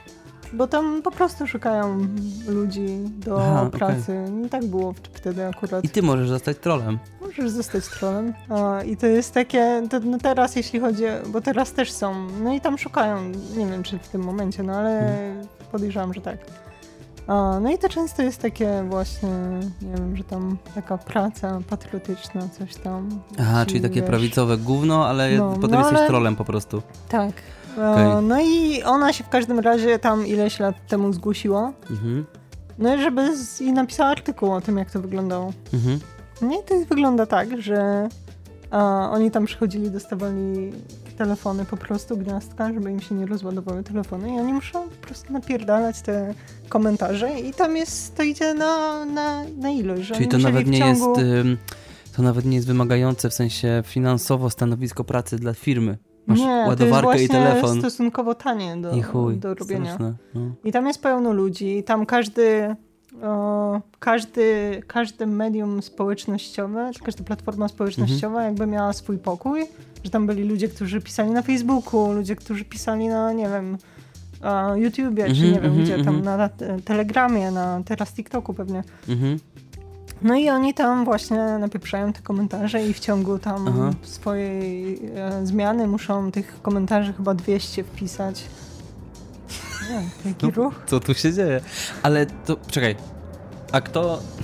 Kurwa. A kto decyduje o y, agendzie? W sensie, kto, co im piszą? Co im przyniesie mają- do głowy, czy, czy co? Tam chodzi o to, bo No. oni mają w Rosji generalnie są farmy troli Bo- i są farmy No, botów też. bo to się musi zgadzać, te, ta, ta treść Musi się jakoś, zgadzać nie? narracja, ale nie No. treść. Okej. I to działa tak, że jeśli chodzi o farmy botów, to platformy społecznościowe szybko sobie z tym poradziły, że często Mhm. te farmy botów były jakby likwidowane zanim właściwie weszły na dobre na Okej. rynek, powiedzmy. Dało się to gdzieś Bo to jest, to zlokalizować. jest, to jakoś, jest tak? dosyć łatwe, są nawet a jakbyś ty chciał sobie sprawdzić jakieś konta na Twitterze, to są narzędzia typu Botometer i to ci Okej. pokazuje, um, Botometer jest w ogóle dosyć fajnym narzędziem, bo tam możesz sobie wpisać jakikolwiek hashtag z Twittera, pokazuje ci sieć tych tweetów, Mhm. i możesz sobie kliknąć na każdy na każdego użytkownika i Mhm. pokazuje ci właśnie taki botometr. I od 1 do 5 w Mhm. skali pokazuje ci, jakie jest prawdopodobieństwo, że ta osoba jest botem. Ale przypuszczam, że nawet jest proste, jakby wiesz, nagle, nagle możesz zlokalizować, że w jednym kurde pokoju, w jednym miejscu się zalogowało 100 osób i wszyscy napierdalają jakby wiesz, jakieś komentarze. To też jest w ten sposób nawet do zlokalizowania chyba. Mhm, ale Mm. to mają VPN-y pewnie, nie? No To jest tak. akurat możliwe. łatwe do ogarnięcia. No bo oni No tam tak, mieli, tak, tak, tak. a, wiesz, też motywy takie, że oni udawali kogoś w Stanach Zjednoczonych, nie? A, że potrzebali Że się. tak, że tam Okej. to nie jest tak, że oni tylko na rosyjski rynek, no tam jest Mhm. propaganda rosyjska działa na rosyjski rynek, jakby jest inna, a na zagraniczny Mhm, jest inna. mhm. A, To są duże firmy, kurwa. W sensie, Tak. to brzmi To naprawdę jest- olbrzymio. Jak ja rozmawiałam, Mhm. Jest taka, e, bardzo w ogóle polecam, fajna autorka książki i teraz sprawdzę ci tytuł, żeby Mhm, a, mhm. ci nie skłamać. E, Anna Mierzyńska, która napisała w tamtym roku chyba wydała e, książkę o właśnie dezinformacji. I czekaj, już ci sprawdzam ten tytuł. Dwie książki napisała, ale w tamtym roku wydała Efekt niszczący, jak dezinformacja wpływa na nasze życie. Mhm. Polecam bardzo, bo Okej. ona szczególnie właśnie, no, ona w ogóle jest po polsku tylko, ale jest o mocno o polskim, polskiej cyberprzestrzeni, polskiej polityce. I Okej. ona tam w każdym rozdziale opisuje a, różne kampanie dezinformacyjne, powiedzmy, różne tematy. Zaczyna się od W Polsce. po, nie tylko w Polsce, ale głównie w Mhm. Polsce. Zaczyna się od rozdziału o tym, jak PiS targetował LGBT i jak wygrał Mhm. w ogóle wybory, bazując na takiej narracji właśnie Mhm, dezinformacyjnej, jeśli chodzi, takiej polaryzującej, jeśli Mhm. chodzi o LGBT. No ale tam jest też o QAnon, rozdział, jest rozdział o mailach Dworczyka, jest o, przy QAnon było Mhm. o Pizzagate, o COVIDzie. Więc ona jest fajna, bo ona jest tamtego roku i tam są najbardziej właśnie najświeższe rzeczy. najświeższe rzeczy i pojawia się też um, ta prorosyjska właśnie Okej. a, narracja związana z Ukrainą. Czy, ja ci, nie wiem, czy ci pytałem cię, jak się widzieliśmy ostatnio, czy ty widziałaś ten dokument o QAnon na HBO? W końcu? Pytałeś mnie, a nie obejrzałam. Nie, końcu. no kurde, Muszę piękna, piękna sprawa. I druga rzecz, którą ci bardzo polecam, em, ten tytuł to brzmi na pewno jest Channel 5, to jest jakby kanał na YouTubie i ten Mhm. koleś zrobił z HBO we współpracy dokument i teraz nie, nie wiem, czy dobrze mówię, ale Displays, Displays Rules, czy coś takiego, że to jest najlepsze miejsce na świecie, o Ameryce. I to, to jest tak, i to jest no. koleś, który jeździł po Stanach Zjednoczonych przez wiele lat i jakby po prostu chodził na takie marsze, jakieś gatheringi, y, na, na wiece wyborcze i tak dalej i robił po prostu wywiady uliczne, takie najprostsze. I ten i HBO jakby zrobił kompilację tych wszystkich jego wywiadów, bo co jest ciekawe, jakby on tego nie przewidział, ale on mówi, że jakby czuł, że coś takiego się wydarzy, że on przez 5 lat jeździł, robił te wywiady i pojechał na kolejne spotkanie, y, które okazało się marszem na Kapitol, nie? Mm. Jakby to jest finał tego filmu, że jakby eskalowało, eskalowało, eskalowało i super jest ten film, bo jakby tam też taka też dygresja, że jakby tam jest tak, że wywiady z ludźmi, no i ma oczywiście świrów z jednej, świrów z drugiej strony, jakichś takich radykałów, a pomiędzy nimi się przechadzają tacy tacy typowi ześwirowani Amerykanie, na przykład jakiś tam dziadek, który nawołuje do obrzezania, albo jakieś takie, wiesz, że, że ten miks jakby taki em, tych, tych, tych postulatów jest tak absurdalny i tak ogromny w ogóle, że nie wiesz jak się w tym odnaleźć, No nie? Super byliśmy, ciekawe. jak kręciłam ten, ten interaktywny dokument, to Mhm. w Czechach byliśmy na marsz, na takim proteście antyrządowym, ale to był taki no prorosyjski mocno. Mhm, okej. Nie dosłownie może, ale tak. Mhm. No i tam było dużo ludzi, którzy tam już mówili, że ukraińscy uchodźcy to pasożyty i tak dalej. No i tam to jest ciekawe, bo to jest to są ludzie, którzy są z zupełnie różnych bajek, nie? Że Mhm. oni, że to nie tam nie ma jakiejś a, konsekwencji w tym, że nie wiem, że to są sami nacjonaliści, czy Mhm. wiesz, masz po prostu różnych mhm. typów, komunistów z faszystami, z nacjonalistami, wszyscy razem i oni normalnie to nie powinno działać. Tak, Ale tak, tak, tam- tak, tak, no. Działa.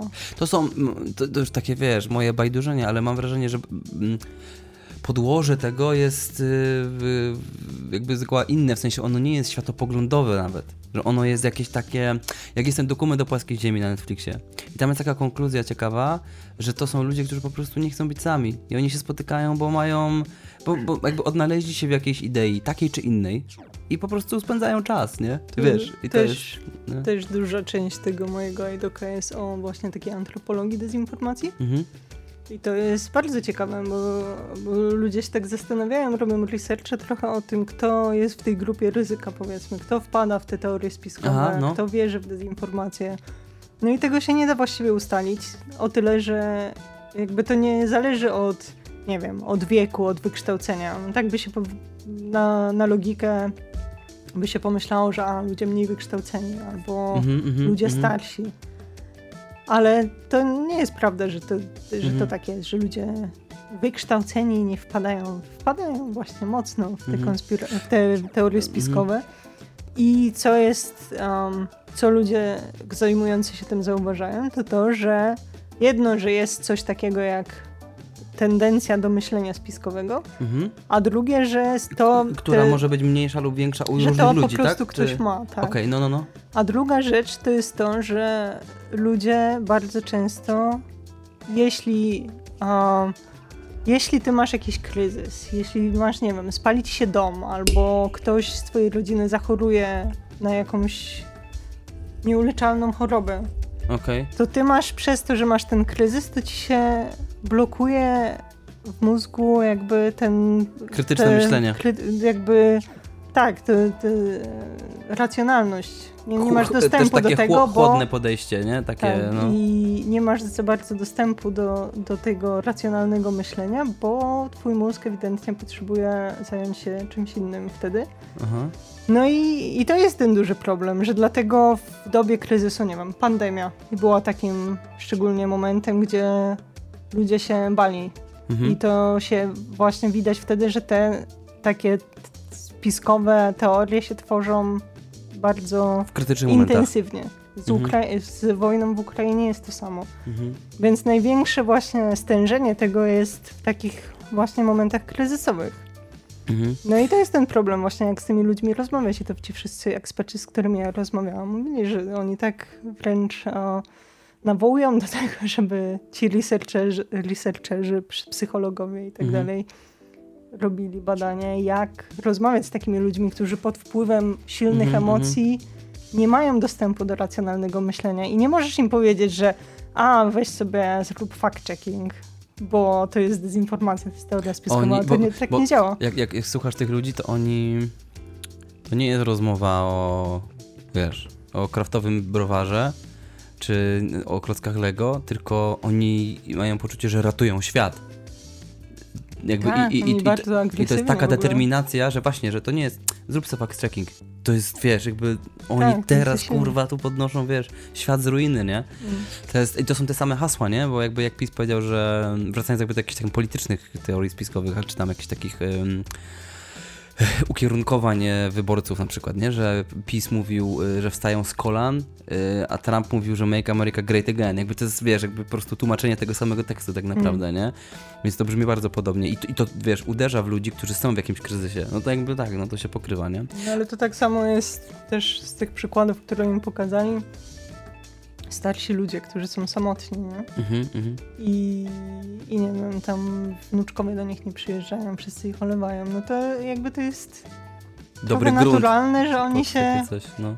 gdzieś tam próbują znaleźć jakby, no jakby się- właśnie na te takie trudne tematy im jest łatwiej obwinić, nie wiem, wszystko inne Żydów.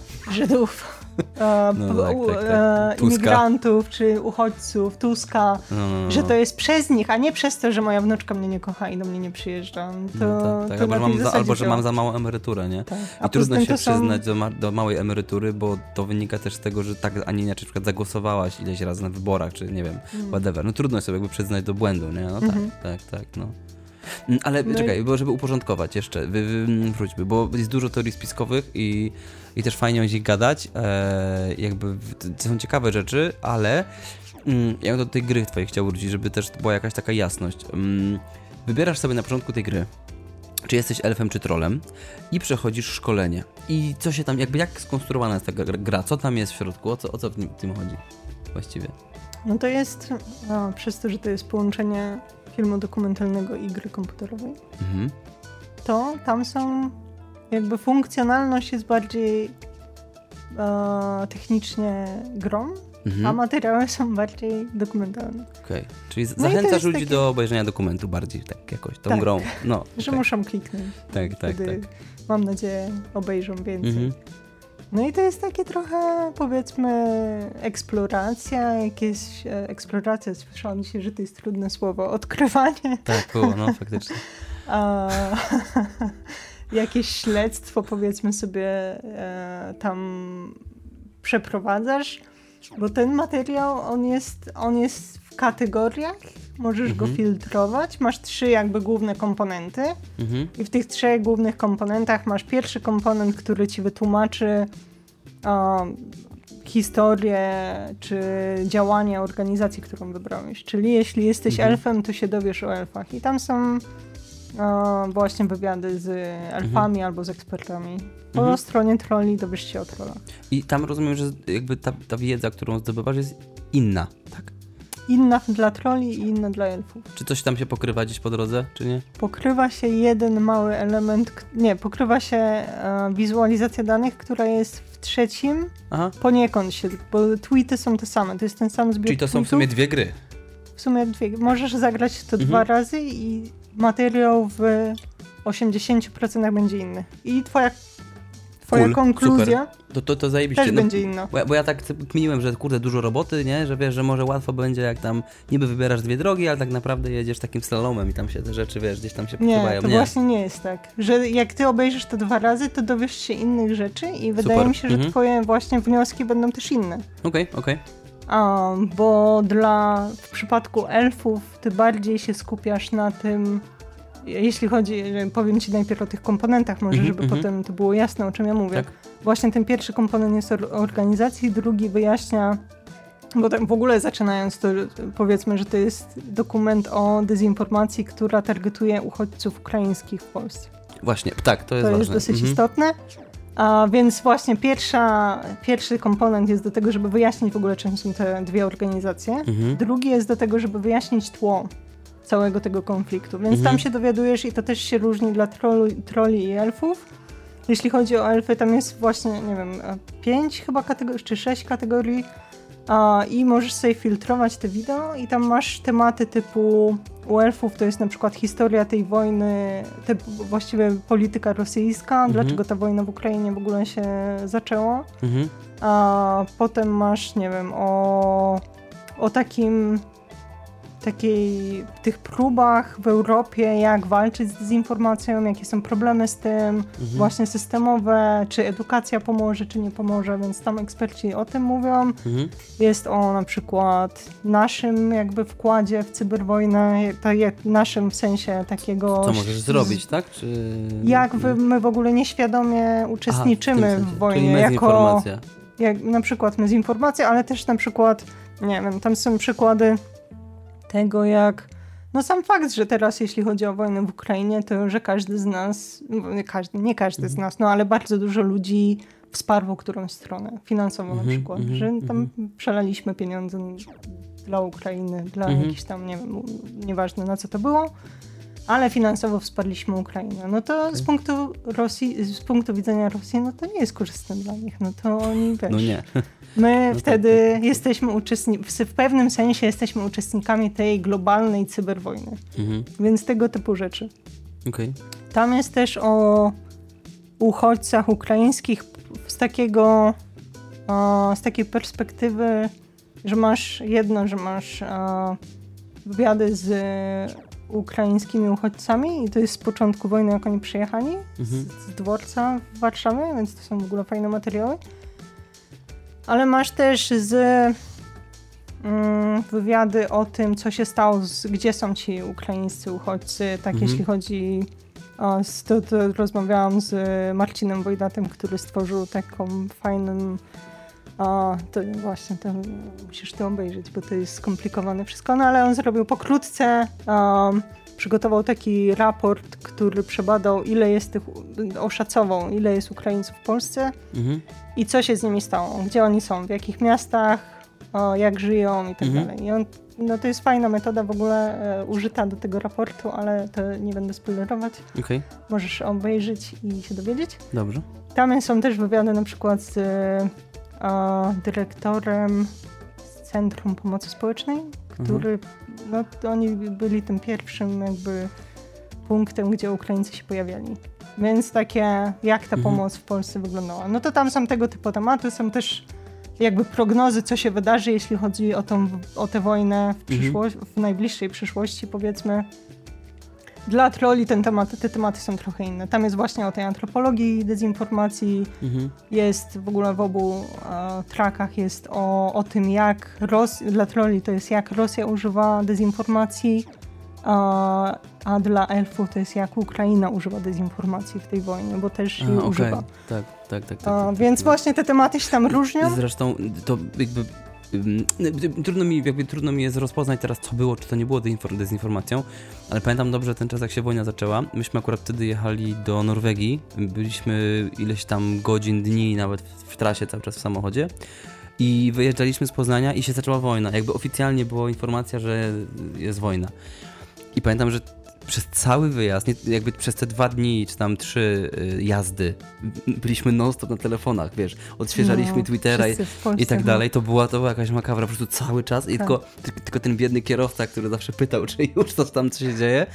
Ale pamiętam, że przez... I potem cały wyjazd tam te, te dwa tygodnie, jak tam byliśmy, to właśnie y, by, byłem pod ogromnym wrażeniem działań y, ukraińskich w mediach. Jak oni sobie sprawnie radzili, jak dobrze debankowali rosyjskie ataki y, dezinformacyjne, jak zajebiście umieli, y, jak to powiedzieć, reklamować się jako dobre wojsko, e, czy jako dobre wojsko sprawne, ale też moralnie dobre, bo było, że oni nie zabijają, tylko biorą jeńców, wypuszczają, zamieniają, jakby było takie, wiesz, jesteśmy mili, silni, szybcy, hu- humanitarni, jakby w ogóle zajebiste to było, tak? nie? Tak, super, to jest w ogóle super, no. ciekawe, jeśli chodzi o wojnę w Ukrainie, bo Ukraina musi bronić tą taką właśnie, musi być konsekwentna w tej Mhm. narracji, że oni są ofiarami. Tak, nie atakują, nie oni się mogą, bronią. I to jest, to jest w ogóle dosyć ciekawe, bo oni nie Mhm. mogą za bardzo właśnie na przykład przejść w ofensywę Mhm. i zacząć atakować Rosję, bo wtedy świat stwierdzi, że Tak, nie, no tak, teraz tak, oni są tak. jakby walczą ze sobą. Tak, tak, tak. I to już nie będzie takie, Mhm. kle- w ogóle to, no teraz to jest trochę mit, że to jest takie klarowne, że cały świat tam popiera Ukrainę, to też Mhm. nie jest prawda, ale tak, tak, no ale ma poparcie duże No Lerwamerle cały czas jest na Rosji, nie? W Rosji. No, i ty inne. Ale y, w ogóle, to już jakby, wiesz, głęb, głębsza teoria spiskowa. Zawsze się zastanawiałem, jak to wygląda, wiesz, na szczycie, albo nawet wbrew pozorom pod ziemią, bo jakby, yy, Boże, yy, Zełański jest cały czas gdzieś tam w tych swoich y, koszarach, y, barakach, gdzieś tam pod, pod swoim pałacem, yy, że wiesz, że Ym, Tak podejrzewam, że to nie jest y, polityka y, właśnie jakby medialna, czy jakby informacyjna, dezinformacyjna, wykminiona tylko i wyłącznie przez Ukraińców. Nie? Jakby mam wrażenie, że to są rzeczy, które y, jak się zaczęła wojna, to było bardzo zajebiste zebranie na szczycie jakichś naprawdę ważnych osobistości ze świata polityki międzynarodowej i było ustalenie, jak działamy nie? w tym Myślę- momencie. Tak mi się wydaje, że no nie wiem, wydaje mi się, że jak nie wiem, ktoś, jakiś polityk, no nie wiem, Andrzej Duda czy jakiś inny e, politykier nasz po, e, polski zrobi jakąś totalnie durną decyzję. Przepuszczą jakąś mega złą ustawę, która by, no nie wiem, na przykład ustawę tą, co o obozach koncentracyjnych, że nie wolno mówić tam polskie obozy i co się w ogóle odwróciło rykoszetem, nie?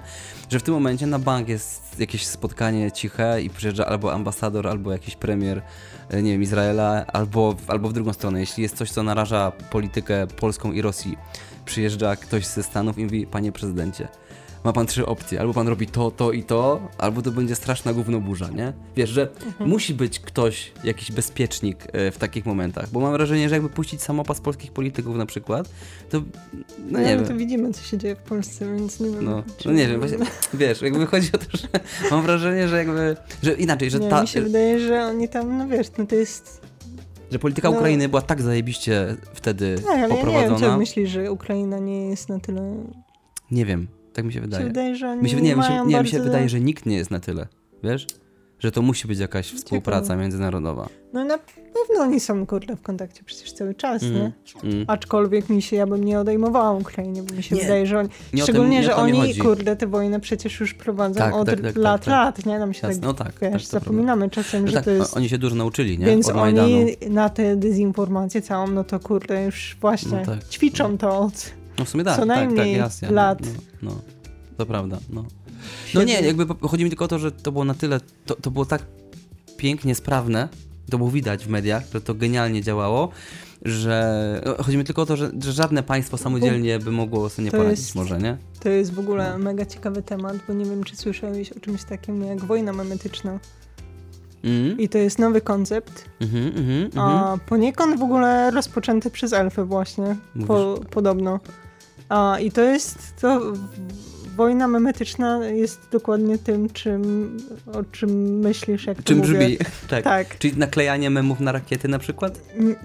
Bo też takie coś było, widziałem, że były... Nie, wojna memetyczna to jest dokładnie to, co się działo, jeśli chodzi o Ukrainę. To Mhm. babcie rzucające słoikami w Mhm, drony mhm, rosyjskie, mhm, mhm, mhm. a Y, te słonecz... ziarna Nie, słoneczników. nie, niezdarna armia rosyjska potykająca się o własne I to nogi. kwestia, ta, ten, to użycie memów i właśnie humoru w wojnie, to jest, to jest coś, no, Mhm.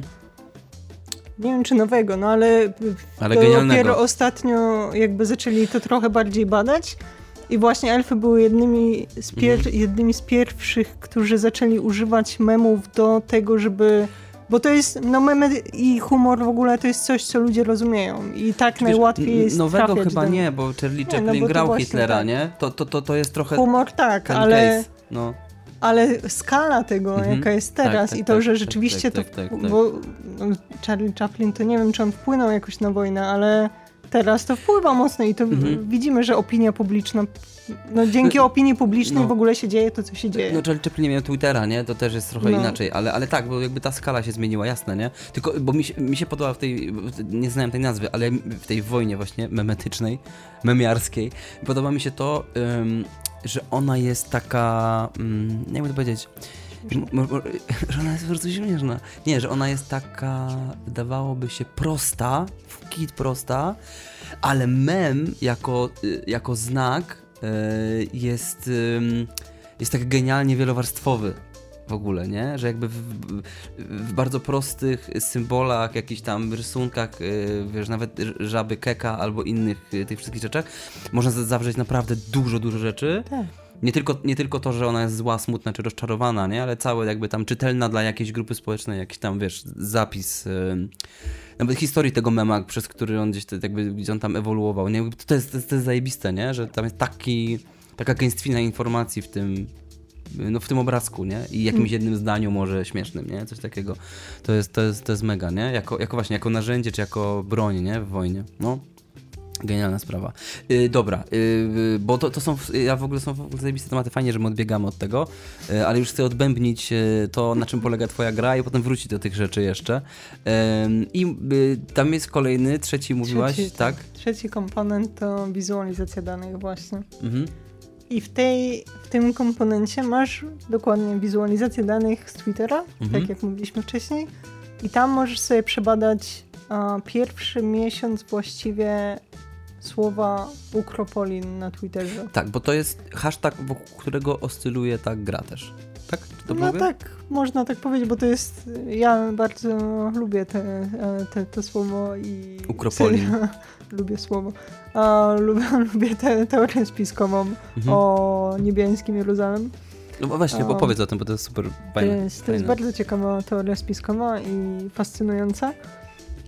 Bo Polin po, po, w hebrajskim to Polska, więc Mhm. Ukropolin wiadomo. A, i, no i jest stworzona ta teoria spiskowa, która mówi o tym, że wojna została e, rozpoczęta przez Żydów, którzy chcą, żeby Ukraińcy przenieśli się do Polski i zrobili właściwie miejsce dla Żydów, którzy Nową przeniosą Ukrainę. tam swoje, swój kraj. Taki jest koncept tego, co jest w ogóle właśnie Czy- mega ciekawe, że ten antysemityzm po prostu można wcisnąć wszędzie. Czy U- Ukraińcy, którzy będą y, przeprowadzać się do Polski, zabiorą ze sobą czarnoziemy, czy zostawią? Bo to jest ciekawy motyw. No, na pewno Żydzi chcieliby... Wziąć.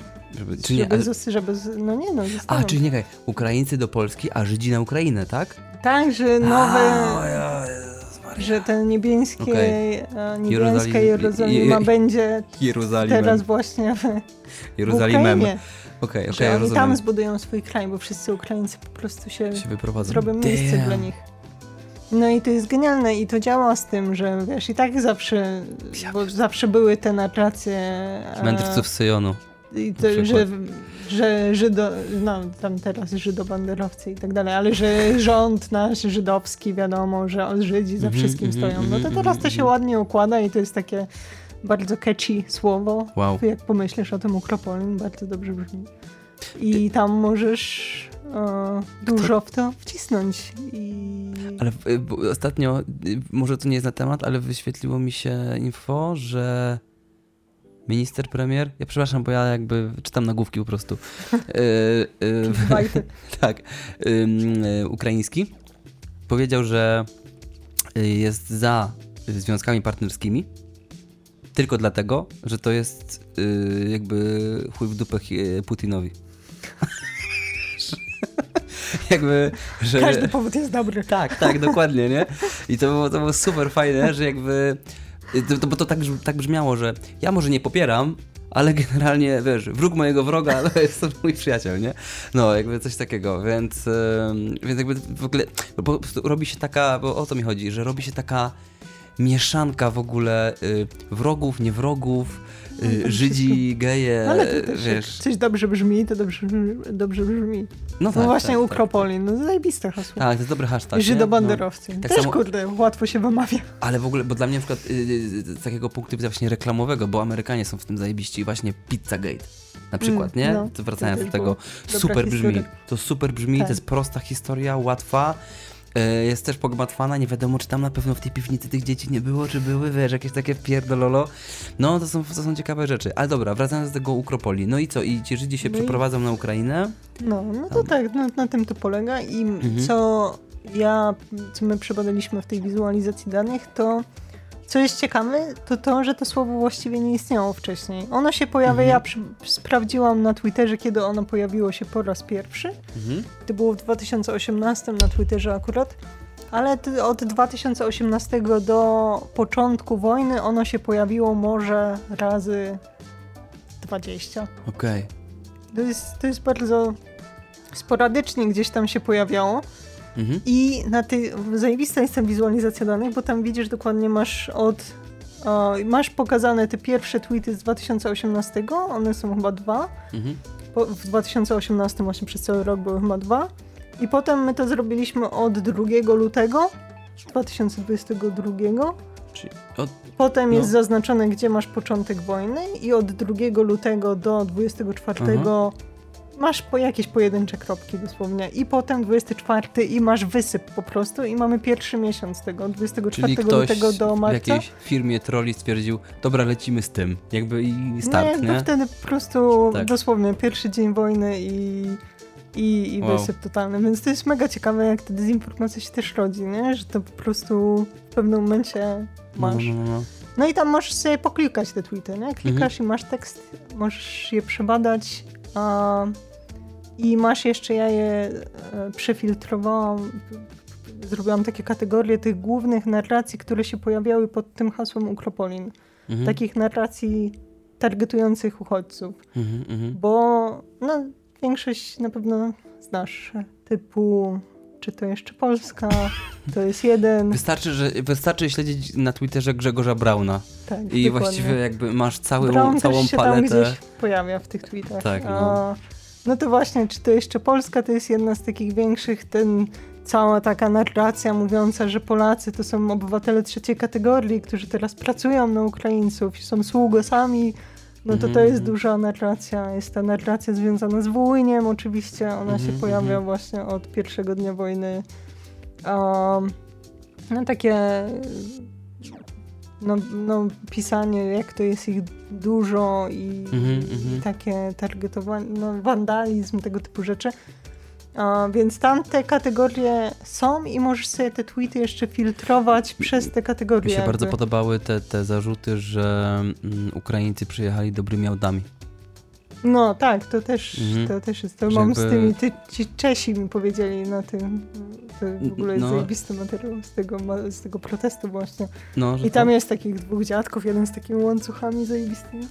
I oni rzeczywiście dokładnie to powiedzieli, że Aha. oni przyjeżdżają, i jeszcze po czesku to zajebiście brzmi, bo oni powiedzieli coś, że to porządne limuzyny są.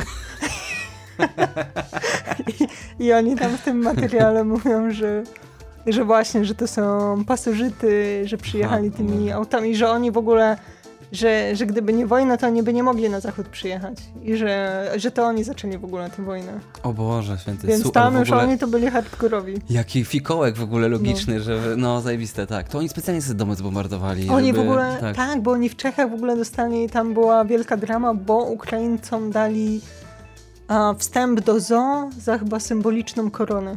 To, No to, to, to są te same oni argumenty, tak. że oni tu przyjechali po to, żeby mieć darmową komunikację miejską. To jest kurwa tak, jakby, a nie- tam nie w mogę, ogóle no... zaczęli wojnę, żeby pójść do zoo za darmo Tak, w tak, Czechach. tak, tak, no wiem. No, ale właśnie, y, dobra, to jakby, czy, czy jeszcze coś o tej grze konkretnego, ważnego?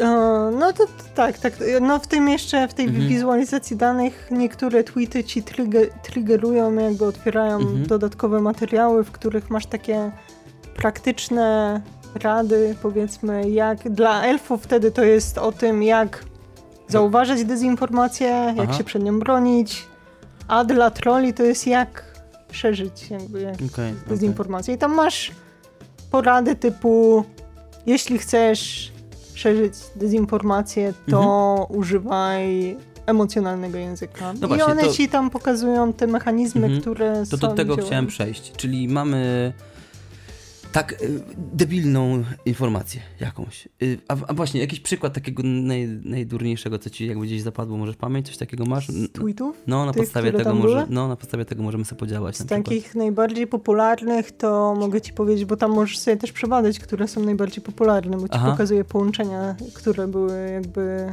jak one były re- retweetowane. Aha, jakby. no.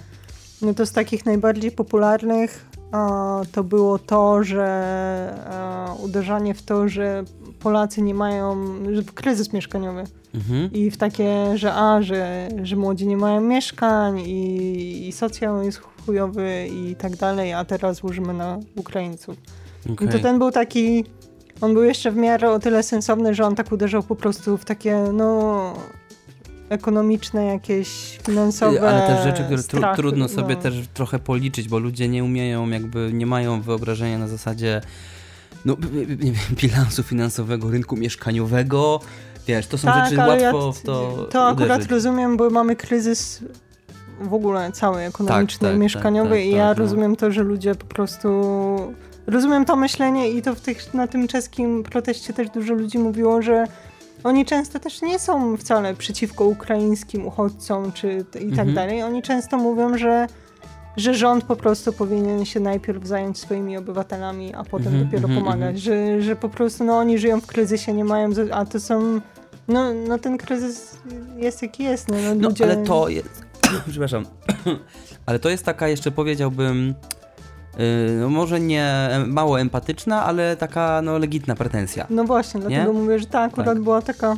Nie, ale bardziej, bardziej pytam o taką durną. O durny No, tweet, o durny, durną taki teorię. durne jest taka. A, bo tam jest kilka, jak przeglądasz, to ja, my my mamy tam bazę mniej więcej 1500 tweetów. Mhm. Więc ja je wszystkie czytałam ileś razy. I Super. no i tam, no to jest mega ciekawe. I no i tam jest kilka w ogóle osób, które najwięcej pisze oczywiście. I widzisz, które to są osoby i one po prostu napierdalają tam nieźle. Mhm.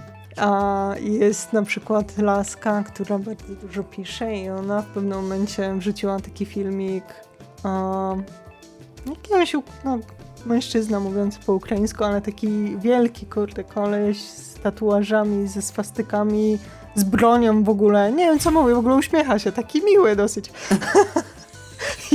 Tylko miał spastę, może, ale nie wiem. Z pasty i broń, ogóle nie wiem co mówił w ogóle. No, no, no, I ona przy tym filmiku napisała coś w stylu, że że, że ten miły pan nadal szuka jakby, schro, jakby schronienia, mieszkania, okay, nie? Takie, sensie. że na zasadzie, że wszyscy że, Ukraińcy to naziści. Tak nie? wyglądają Ukraińcy, którzy tak, przyjeżdżają tak. Do, do Polski, kumam, no. No więc tego typu treści tam się pojawiają. No, czyli taka jawne zestawienie dwóch rzeczy, które Okej, okay, znaczy nawet jeśli on by szukał miejsca w Polsce, jakby no uznajmy, że... Podejrzewam, że to nawet nie było ani w Polsce, tak, ani jasne. Myśl, myślę, że jakby on by nie znalazł po pierwsze roboty, więc nikomu by nie zabrał pracy, jakby wiesz o co chodzi, że... No właśnie, i teraz, to jest moje pytanie. Masz coś tak jawnie głupiego, a jednak jest to pchane i łykane. Bo wracam do tego, co mówiliśmy wcześniej o tym, że masz, no właśnie, że trudno jest określić, kto podlega dezinformacji. Ani to są głównie, ani głównie starsze, ani niewykształceni, czy wykształceni. Yy, I powiedziałaś teraz, że masz u elfów jakby jak radzić sobie z dezinformacją, a u troli jak ją szerzyć. To zacznijmy od tego, jak szerzyć taką dezinformację. Jest w sumie łatwe, tak? Jak szerzyć dezinformację. To jakby to, to leci lawinowo Ta, to właściwie, nie? Czy nie? Jest w pewnym sensie łatwe, ale to nie jest tak, że że nie wiem, że, że Rosja po prostu stwierdza, a dezinformacja, pyk, pyk, pyk i no, że no, ona no. leci. To, to jest bardzo, to co oni robią jest, no trzeba im oddać, że oni wiedzą jak to robić i są mhm. zajebiści. A, jeśli można tak powiedzieć. No, no jasne. A, bo to jest bardzo... Umieją. Bardzo wyrafinowany w ogóle skill. Okay. I oni to dopasowują, to jest, to jest zajebiście ciekawe w ogóle, bo oni te dezinformacje dopasowują do różnych krajów. I to nie jest tak, że oni jakoś randomowo sobie, w sensie, no to jest jedno, że to jest dokładnie tak, jak działa marketing, że oni mhm. testują to, wypuszczają milion różnych narracji, widzą, która się sprawdza i potem to mhm, okay. po prostu napierdalają na lewo to, i prawo. To ja sobie to... cały czas, ja cały czas jestem w tym biurze, o którym ty mówiłaś, tych troli, ja sobie wyobrażam, czyli masz, nie dość, że masz biura y, tych osobnych platform, to jeszcze w biurze każdej platformy masz oddziały krajów powiedzmy. To, a to nie wiem właściwie. Może, Ta, znaczy nie tak, wiem, oni chyba... Wiesz, ja sobie tam coś... Podejrzewam, że w, w środku tej platformy podejrzewam, Aha. że oni razem tam jakoś działają z ja, różnych krajów. Ja, że tak, jakby próbuję są, sobie, jakby strukturę tego jakoś tam są ułożyć, ludzie nie? właśnie, no tak jak mhm. były wybory Trumpa, to wtedy właśnie dużo było mhm. na amerykańskim tak, rynku tak, tak, tych, tak, tych tak, no. treści. No. One też są jasne, bo one też wiemy o tym, że one są czasami po prostu na szybkości tłumaczone jakoś z dupy w ogóle, nie? E, te, te tweety są, mam błędne tłumaczenia, widać, że to jest gdzieś tam mm. no, e, kopiowane no, na tak. szybko, nie? Tak, no ale no. to też chyba w dużej mierze polega na wspieraniu takich narracji, pro, narracji prorosyjskich w różnych mhm. krajach, nie? Mhm. Bo u nas jeszcze no jeszcze czekaj, bo ci skończę tak, tę tak, myśl może, tak, bo tak, tak, tak, tak, tak sorry, no. mówiąc o tej a, jakiejś finezji tworzenia tak, tej tak, dezinformacji, tej, no. to oni jedno, że to właśnie testują, a drugie, że oni bardzo dopasowują i target, y, tak, no, do, no, dopasowują te dezinformacyjne narracje do krajów i na przykład, mhm. no, u nas wiadomo, że jest wojen na przykład. No, mhm. to, to jest taka narracja, która nigdzie indziej by się oczywiście nie, no nie tak. sprzedała. Tak, tak, tak. W ogóle w Polsce trzeba te narracje wszystkie trochę inaczej kreować, bo bo Polska jest krajem, który Rosji nie wierzy w ogóle, nie? W tak, sensie nie, nie cierpi. Od, no rusofobia ja, jest Tak, jest jesteśmy silna. Jawnie, jawnie antyrosyjscy tak, jesteśmy. No. I nie lubimy Rosji i mamy nadal duży distrust, mm -hmm, powiedzmy. Mm -hmm. Więc Ale my też nas... jesteśmy, to też są y, badania robione, książki pisane na ten temat, że my jesteśmy y, odporni przez to, że żyliśmy w komunie. Że my, się tak wydaje, że, że my bardzo mocno jest. kumamy dezinformację, bardzo mocno kumamy fake newsy. E, no, bardzo mocno, lepiej niż inni, tak mi się wydaje, nie? Że kraje postsowieckie, właśnie Polska, jakby lepiej umieją w tą grę. Też mi się tak wydaje, aczkolwiek nie wiem, czy badania tak też mówią, bo mhm. Okay. Nie, nie jestem pewna tego. Okay, okay. bo jakieś tam, no teraz ci nawet nie powiem, nie chcę w to za bardzo dezinformować. No, no, no. A, ale jakieś tam badania pokazywały, że te kraje, gdzie są większe kryzysy, na przykład one mają lepszą, lepszą media literacy. A, że to wynika też trochę z tego, że... Większe kryzysy powodują co? Że tak, że chyba właśnie te kraje gdzieś się? tam... Tak, że oni muszą trochę Czekaj, teraz nie chcę cię skłamać. O, ale wydaje mi się, że właśnie były te kraje o, typu właśnie wyższe miały we w... Nie wiem, czy kurde, teraz A co wyższe? Może nie, może nie, nie No możesz, Nie może, będę- możesz się możemy wycofać, tak, jasne, nie. Bo nie, tak nie, nie myślę, że właśnie nie, bo gadałam z, z profesorem, który mi mówił właśnie, ale teraz nie chcę przekręcić tego. Nie, no to mi się wiesz, to wydaje, bez- że on mi powiedział, że właśnie Bez sensu gadać Jakieś wymyślone badania- rzeczy, nie? No, no dobra, y, i co? I Ale teraz... też, bo moja myśl Mhm. też jest taka, że w Polsce przez to, że my mieliśmy taką kulturę, w ogóle mamy taką kulturę, że sobie nie ufamy nawzajem, nie? Więc, Tak, tak, e, że sprawdzamy W, media, w tak. ogóle, nie? Ale też prawdą jest, wracając do tego rzeczywiście, że te kraje e, z kryzysami jakby większymi e, są bardziej e, uzbrojone, powiedzmy, Mhm. to faktem jest, że na przykład w Wielkiej Brytanii oni mają bardzo duże zaufanie do mediów. Okej. Więc jednocześnie... Brexit.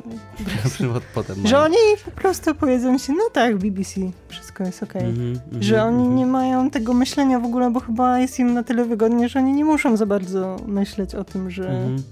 No ja, ja, ja mocno siedzę właśnie w, w, w amerykańskich, e, jakby powiedzieć, no właśnie w tej, w tej wo- wojnie medialnej. Śled- Śledzę tych wszystkich wariatów. No już teraz Alexa Jonesa na przykład nie śledzę, bo już go za bardzo nie ma, ale, no ale tego typu podobne postacie.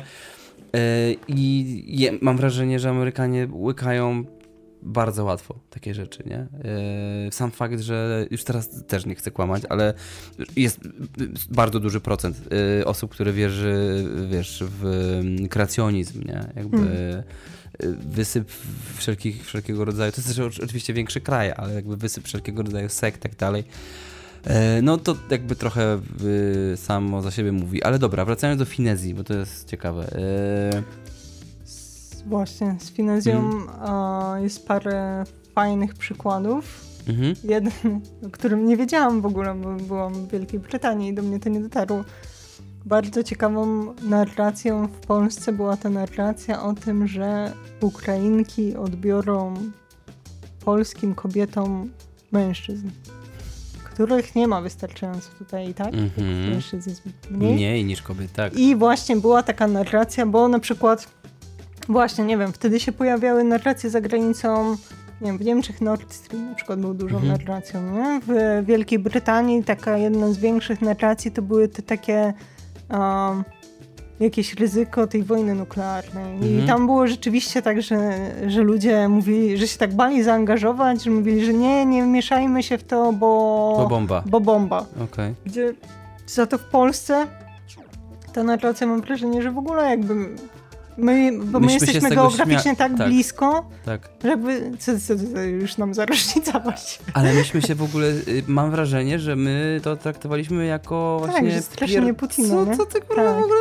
jakby, że, że jak Putin mówi, że wystrzeli bombę, to mówimy, to, ale no, No. i zajebistym motywem był Andrzej Duda, który powiedział nie straż, nie straż. Tak, Co było w ogóle jakby totalnie polskim podejściem do tej sprawy, nie? Tak. To było kurwa genialne. no a właśnie No. w Wielkiej Brytanii ona się przyjęła bardziej, że moi znajomi rzeczywiście Bali mieli takie, tak, i oni wtedy, i to było takie widać, że ta narracja była targetowana w obywateli Wielkiej Brytanii, żeby Mhm. oni nalegali, żeby rząd się nie angażował, nie wspierał Ukrainy. Mhm, okej, okej. A w Polsce właśnie te narracje nie przeszły. No tam Nord Stream jeszcze wtedy właśnie jeszcze nie było, jakby w, Mhm. no w Polsce jeszcze wtedy się nie urodziła ta, ta narracja taka związana z kryzysem w ogóle i z zimą, bo ten ta, ta cała zima, tam była duża narracja. e, Tak, że- że będzie- że będzie zima, trzeba węgiel kupować i tak dalej, Że nie no. starczy i tak dalej.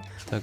No ale w Polsce przez to, że to było tyle uchodźców, jest nadal tylu Mhm. uchodźców, uchodźczyń, to tu się narodziła ta narracja właśnie, że zaczęło się od tego w ogóle, ona była tak na dwóch jakby poziomach prowadzona, bo zaczęło się od tego, że a, ktoś tam, jakaś kobieta, nie wiem czy to było prawdziwe czy nieprawdziwe, jakaś kobieta wrzuciła, czy dziewczyna wrzuciła filmik, nie wiem czy na TikToku, czy na, pewnie na TikToku, a, filmik, w którym mówi, że jak ona chodzi po ulicach Polski, to w ogóle, że się zajebiście czuje, bo na zasadzie, że jest dużo ładniejsze niż Polki. No i się od tego zaczęło, potem to oczywiście się rozlało po internecie i potem to się przerodziło w takie właśnie, że a, że i, i kurde, tyle osób, i w ogóle ileś osób mi już potem opowiadało, że rzeczywiście, nie wiem, ktoś tam powiedział, że a, że mój mąż to, nie wiem, się zaczął Oglądać. Czy albo, że nie wiem, gdzieś tam. I to zawsze jest właśnie, to jest mega ciekawe, bo to zawsze jest, nie dojdziesz do źródła, ale zawsze to jest o jednego znajomego Mhm. dalej. Tak, tak, tak. I, tak. I to jest w ogóle śmieszne? Mój kuzyn, mojego kuzyna ciotki pies jest Tak. kurwa generałem Wojska Polskiego i on powiedział, że to tak i nie to jest, jest wcale. właśnie, nikt nie wie, gdzie jest ta dokładna Tak, osoba, tak, tak, ale Każdy wie, każdy ma znajomego, który Mhm, ma mhm. znajomego, No tak w pandemii, nie? ko, gdzie e, właśnie Było. mężczyzna zdradził swoją żonę Tak, z tak. Ukrainy. No to mo, znaczy ja, ja słyszałem historię, którą mi opowiadał znajomy y, na zasadzie, że tak było. Jakby on mi to powiedział, że taka była historia, że w jakiejś fabryce, y, ja ci to mówiłem, że w jakiejś Mhm. fabryce samochodów w lakierni była Ukrainka i podobno się przespała ze wszystkimi facetami na, w oddziale, w sensie w tym, tym, tam, w tym lakierni i sprzedała wszystkim jakąś chorobę weneryczną. E, No i i że jakby sprawa wyszła na jaw y, po jakiejś fali rozwodów. no, tych no facetów, właśnie. nie? Ale nie To- dojdziesz do tego, która fabryka, nie? I wiesz, jakby, ale, bo ja zawsze zastanawiam, że niech chociaż, kurde, parę tych historii będzie prawdziwych, nie? Jakby, to i tak Ukraińców przyjechało, nie znam liczby, dużo i masz jakąś jedną Ukrainkę, która po prostu się przespała, kurwa, z kilkoma facetami, nie? To, to nie jest y, przykład albo powód na przykład, żeby zamykać granice. Wiesz, jakby to, to jest też to, nie? No. Że ludzie na tyle demonizują takie poszczególne historie.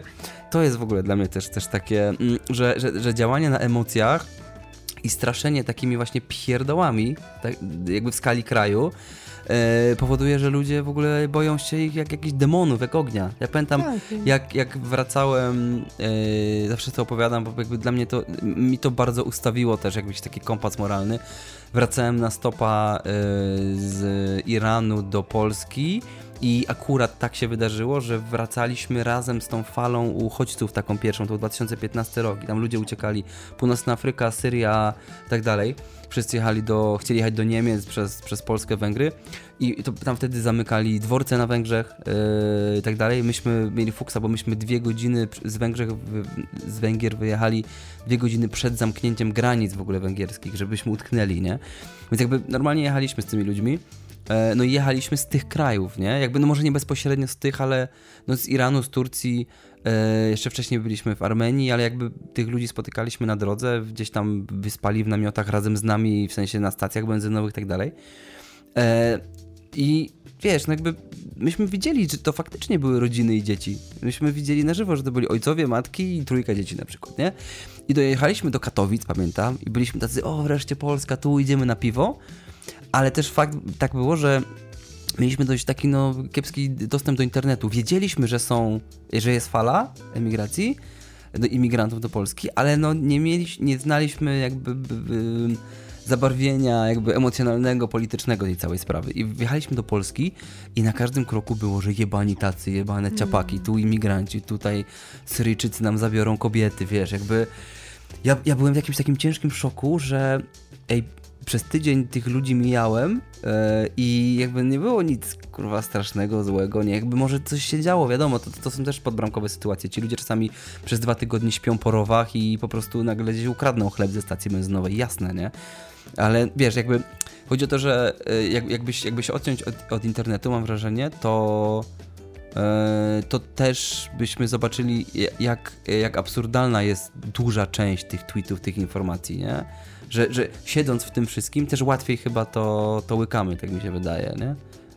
No, no skala jest większa i jeszcze, no właśnie, jednym z takich o, trików na to, żeby szerzyć dezinformację jest powtarzanie jej, nie? Więc No właśnie, Za tak, tak. idąc, a jak coś powtórzysz Tak, ją 100 tysiąc razy, razy, czy to tysiąc razy to jest staje prawdą. się prawdą. Tak, tak, tak. Więc to, to też jest, um, Mhm. to się chyba nazywa efekt śpiocha, że właśnie jeśli e, to jest taki Mhm. bug w mózgu, że jeśli coś Nie. ci powtarza się, jakby masz jakąś informację, która się powtarza, No, to potem, jeśli usłyszysz ją po raz kolejny gdzieś tam, to jest większe prawdopodobieństwo, że, ją, że w nią uwierzysz, że Aha, uznasz, aha. że ona jest prawdziwa, bo już jest, jakby jesteś familiar. no, no, no, no. no I że już no, nie no. zależy wtedy od źródła i, i tak dalej, i że Mhm. właśnie oszukuje cię twój mózg.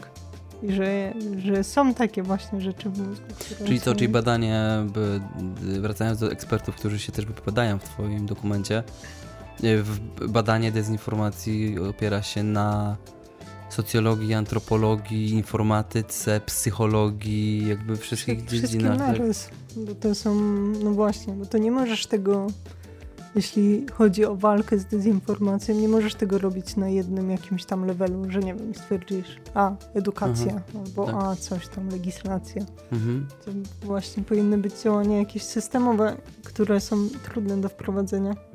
No to wracając, tak jak wracając do tej płaskiej ziemi, nie? To bardzo polecam ten film na Netflixie Płaskiej ziemi, że debankowanie, y, nawet inaczej, że oni w tym filmie sami nie wierzą w swoje dowody.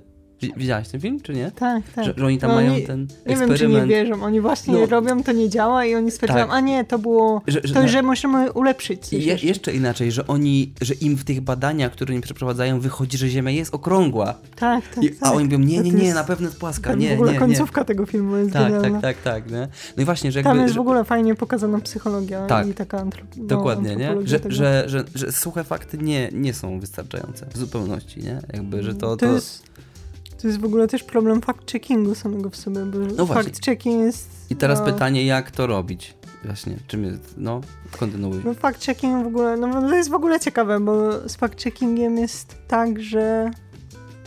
A, że właśnie...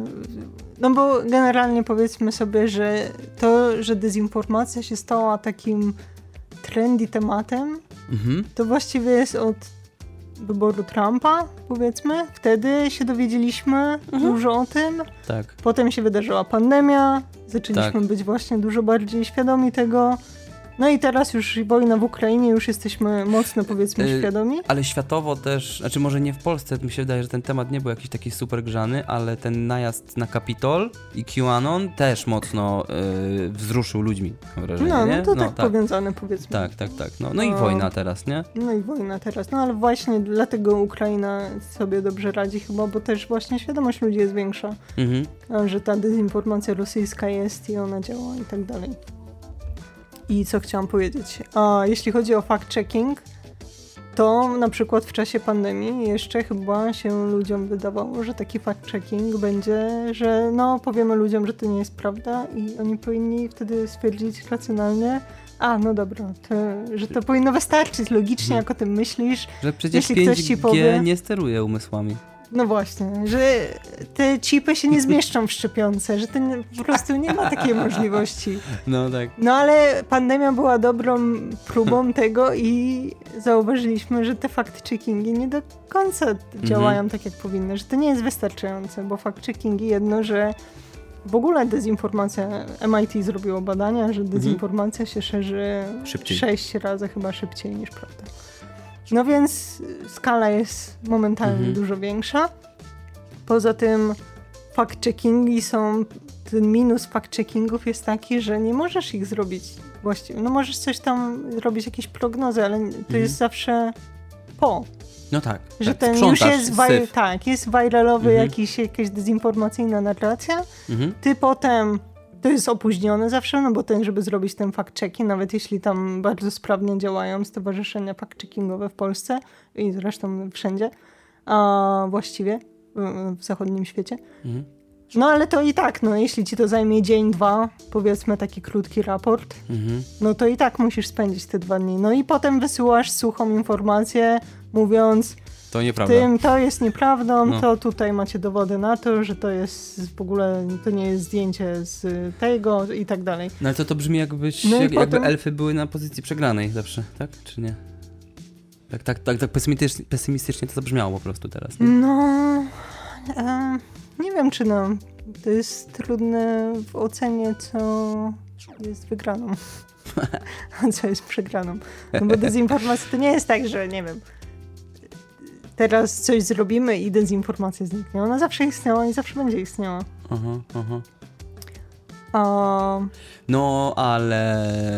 Hmm. Ale też to, co jest właśnie ciekawe, to to, że elfy nie działają tylko jeśli chodzi o fact-checking. Oni w każdym Mhm. kraju działają inaczej i w każdym Okej. kraju właściwie skupiają się na trochę czymś innym. Mhm.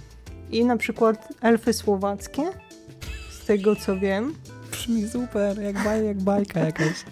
No.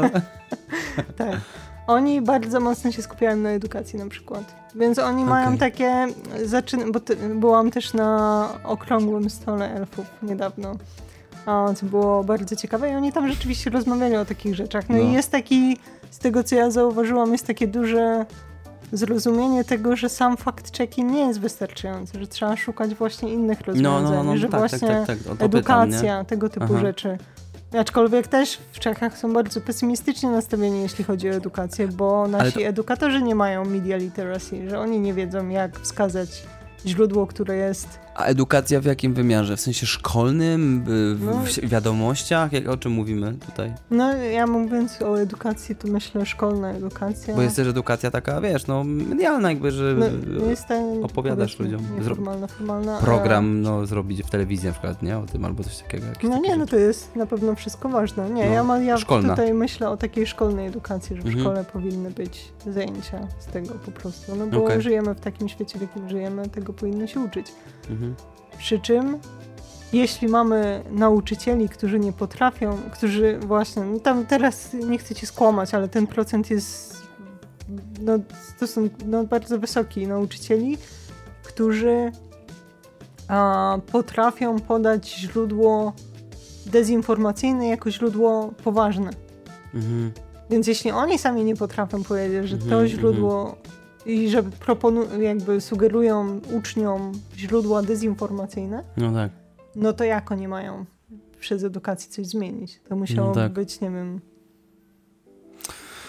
Ciekawe Nie, to no. jest, ale... Hmm.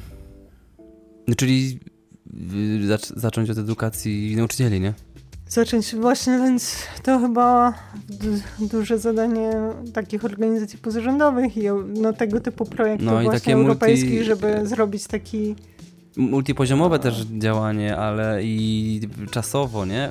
Jakby czasochłonne, w sensie, że w, w ramach tej jednej wojny może już się nie udać jakby go zrealizować, nie? Tylko być gotowym na następne jakieś zagrożenia, które się pojawią po prostu, nie? No E, myślę, że no. trzeba na pewno zacząć coś robić. I no, no. to nie jest zmiana, która będzie by jakby w tym pokoleniu zajdzie, no ale Mhm. edukacja trochę powinna szybciej.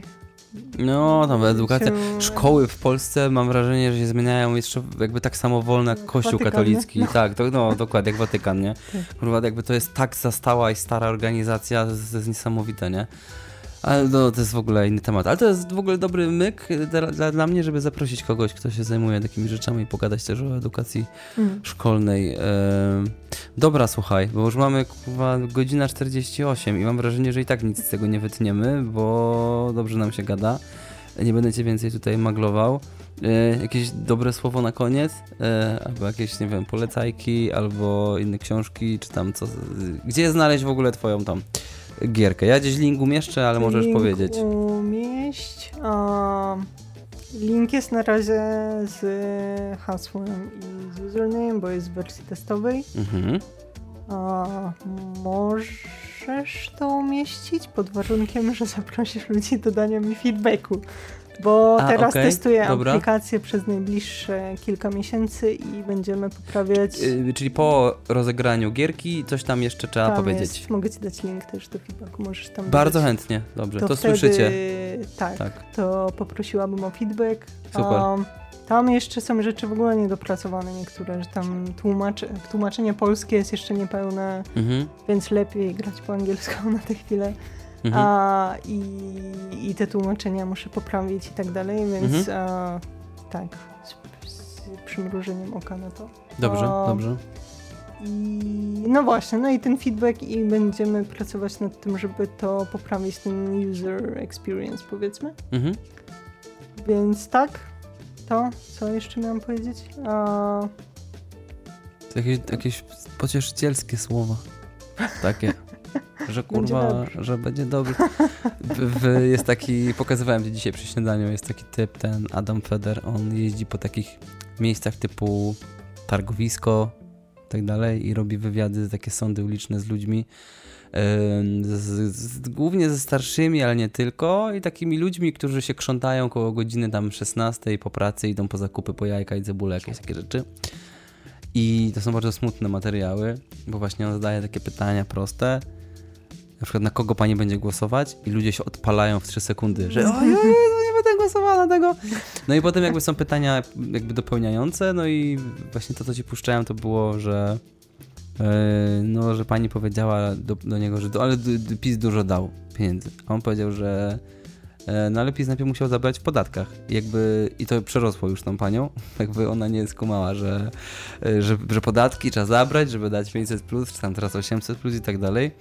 E, no, więc taka opowiastka na koniec, właśnie konkluzja, bo ja osobiście, to jest smutne, ale jakby ja nie umiem sobie wyobrazić w tym momencie pocieszycielskiej historii. Jakby w sensie, że ja, ja, ja jest, mam, mam smutne, jakby, no, w sensie zapatruję się na przyszłość. Smutno, tak? no. Mi się wydaje, że... Nie, dobra, to e, może, żeby e, optymistyczniej, Aha. to może ułatwić to, żeby uświadomić sobie, że, że balans w świecie jest. Tak uważasz, że, tak? Tak, bo to Aha. jeśli patrzysz nawet statystycznie na to, tam Aha. jest w moim dokumencie, a ja to nazwałam, właśnie ci padło takie sformułowanie, że to jest ta subkultura dezinformacyjna, powiedzmy. I to okay. są ci ludzie właśnie, którzy tam wierzą w dezinformację, mm -hmm, szerzą dezinformację i tak dalej.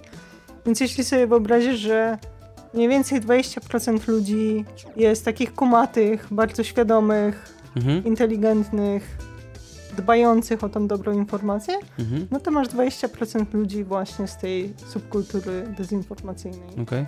Więc powiedzmy ten balans jest. No jest 20 na 20 tych takich ekstremalnych powiedzmy no, no, no. końców. No i potem to walka toczy się o te 60% no, szatej masy. W, w tak każdej wyborach. W wyborach. No, no. Więc więc nie wiem, czy to jest tak, że my jesteśmy na przegranej walce. My powinniśmy chyba po prostu dbać trochę o tych ludzi, którzy, żeby nie. Mhm. Bo to jest takie trochę zbijanie się z tych ludzi, że a, oni są głupi, że foliarze i tak, tak dalej. Tak, no. Że to jest takie trochę arogancja ludzi, którzy, tak jak zresztą kurde, w, pol w polskiej polityce najbardziej widać, jak opozycja jest po prostu mhm. bardzo arogancka i kompletnie ignoruje ludzi, którzy są głosują na mm właśnie taki target typowo pisowski. Bo to jest taka niewdzięczna trochę robota, w sensie, że ludzie cię opluwają, obrażają, a ty musisz o nich zadbać, nie? Żeby przestali. Nie jest, no ale to nie? w polityce nie chodzi o to, żeby się obrażać teraz na to, że no, ktoś mnie nie lubi. Tak, tak, tak, no dokładnie. I, no, no, i o tych ludzi trzeba dbać, no bo to są ludzie tak naprawdę, to są ci, jak to sformułowała jedna z, ekspertek, z którymi rozmawiałam, to są ci tacy przegrańcy globalizacji. Mm -hmm, I to nie -hmm. jest do końca ich wina, że oni są, że oni się nie potrafią potrafią odnaleźć w tym, no to mhm. są ci ludzie, którzy mówią, za komuny było lepiej. Tak, tak, tak. No to tak, oni tak, po tak, prostu tak. sobie nie radzą z tym i nie doceniają tego, że właśnie, że możesz sobie Coca-Colę kupić w każdym sklepie i tak dalej. Oni po prostu są zagubieni. Mhm. Ich rodziny no, też może wyjechały za granicę To nie jest jeszcze. jakiś też zajebisty argument, ale... No ale to, że masz dostęp do wszystkiego, symbol, nie? Tak, że wiesz, jasne. że ta wolność, że możesz, mhm. masz wszystko, dostęp do wszystkiego. No tak, za komuny tak, nie tak, miałeś tak, tak, tego no, dostępu. No. Znaczy, ale jednocześnie, mhm. no ich rodziny, nie wiem, wyjechały za granicę i tak dalej. I mhm. oni samotnie teraz siedzą, czy nie wiem, czy w ogóle się nie potrafią odnaleźć w tym. Mhm. I że właśnie się zmienił rynek pracy też. Ludzie postracili pracę, bo coś tam. Mhm, teraz mhm, sztuczna mhm. inteligencja. No, wcześniej, nie wiem, jakaś tam komputeryzacja, może właśnie. Mhm. Więc a, o tych ludzi też trzeba to, jakoś tam to, to, jest, to, to, to, to, to, to jest... Dbajmy o siebie. Dbajmy o siebie. Z tym e, pozytywnym e, tutaj hasłem zostawiamy Państwa. E, dziękuję bardzo, super było, fajnie. Słyszymy się za jakiś czas z jakimś kolejnym tematem. Dobranoc, trzymajcie się.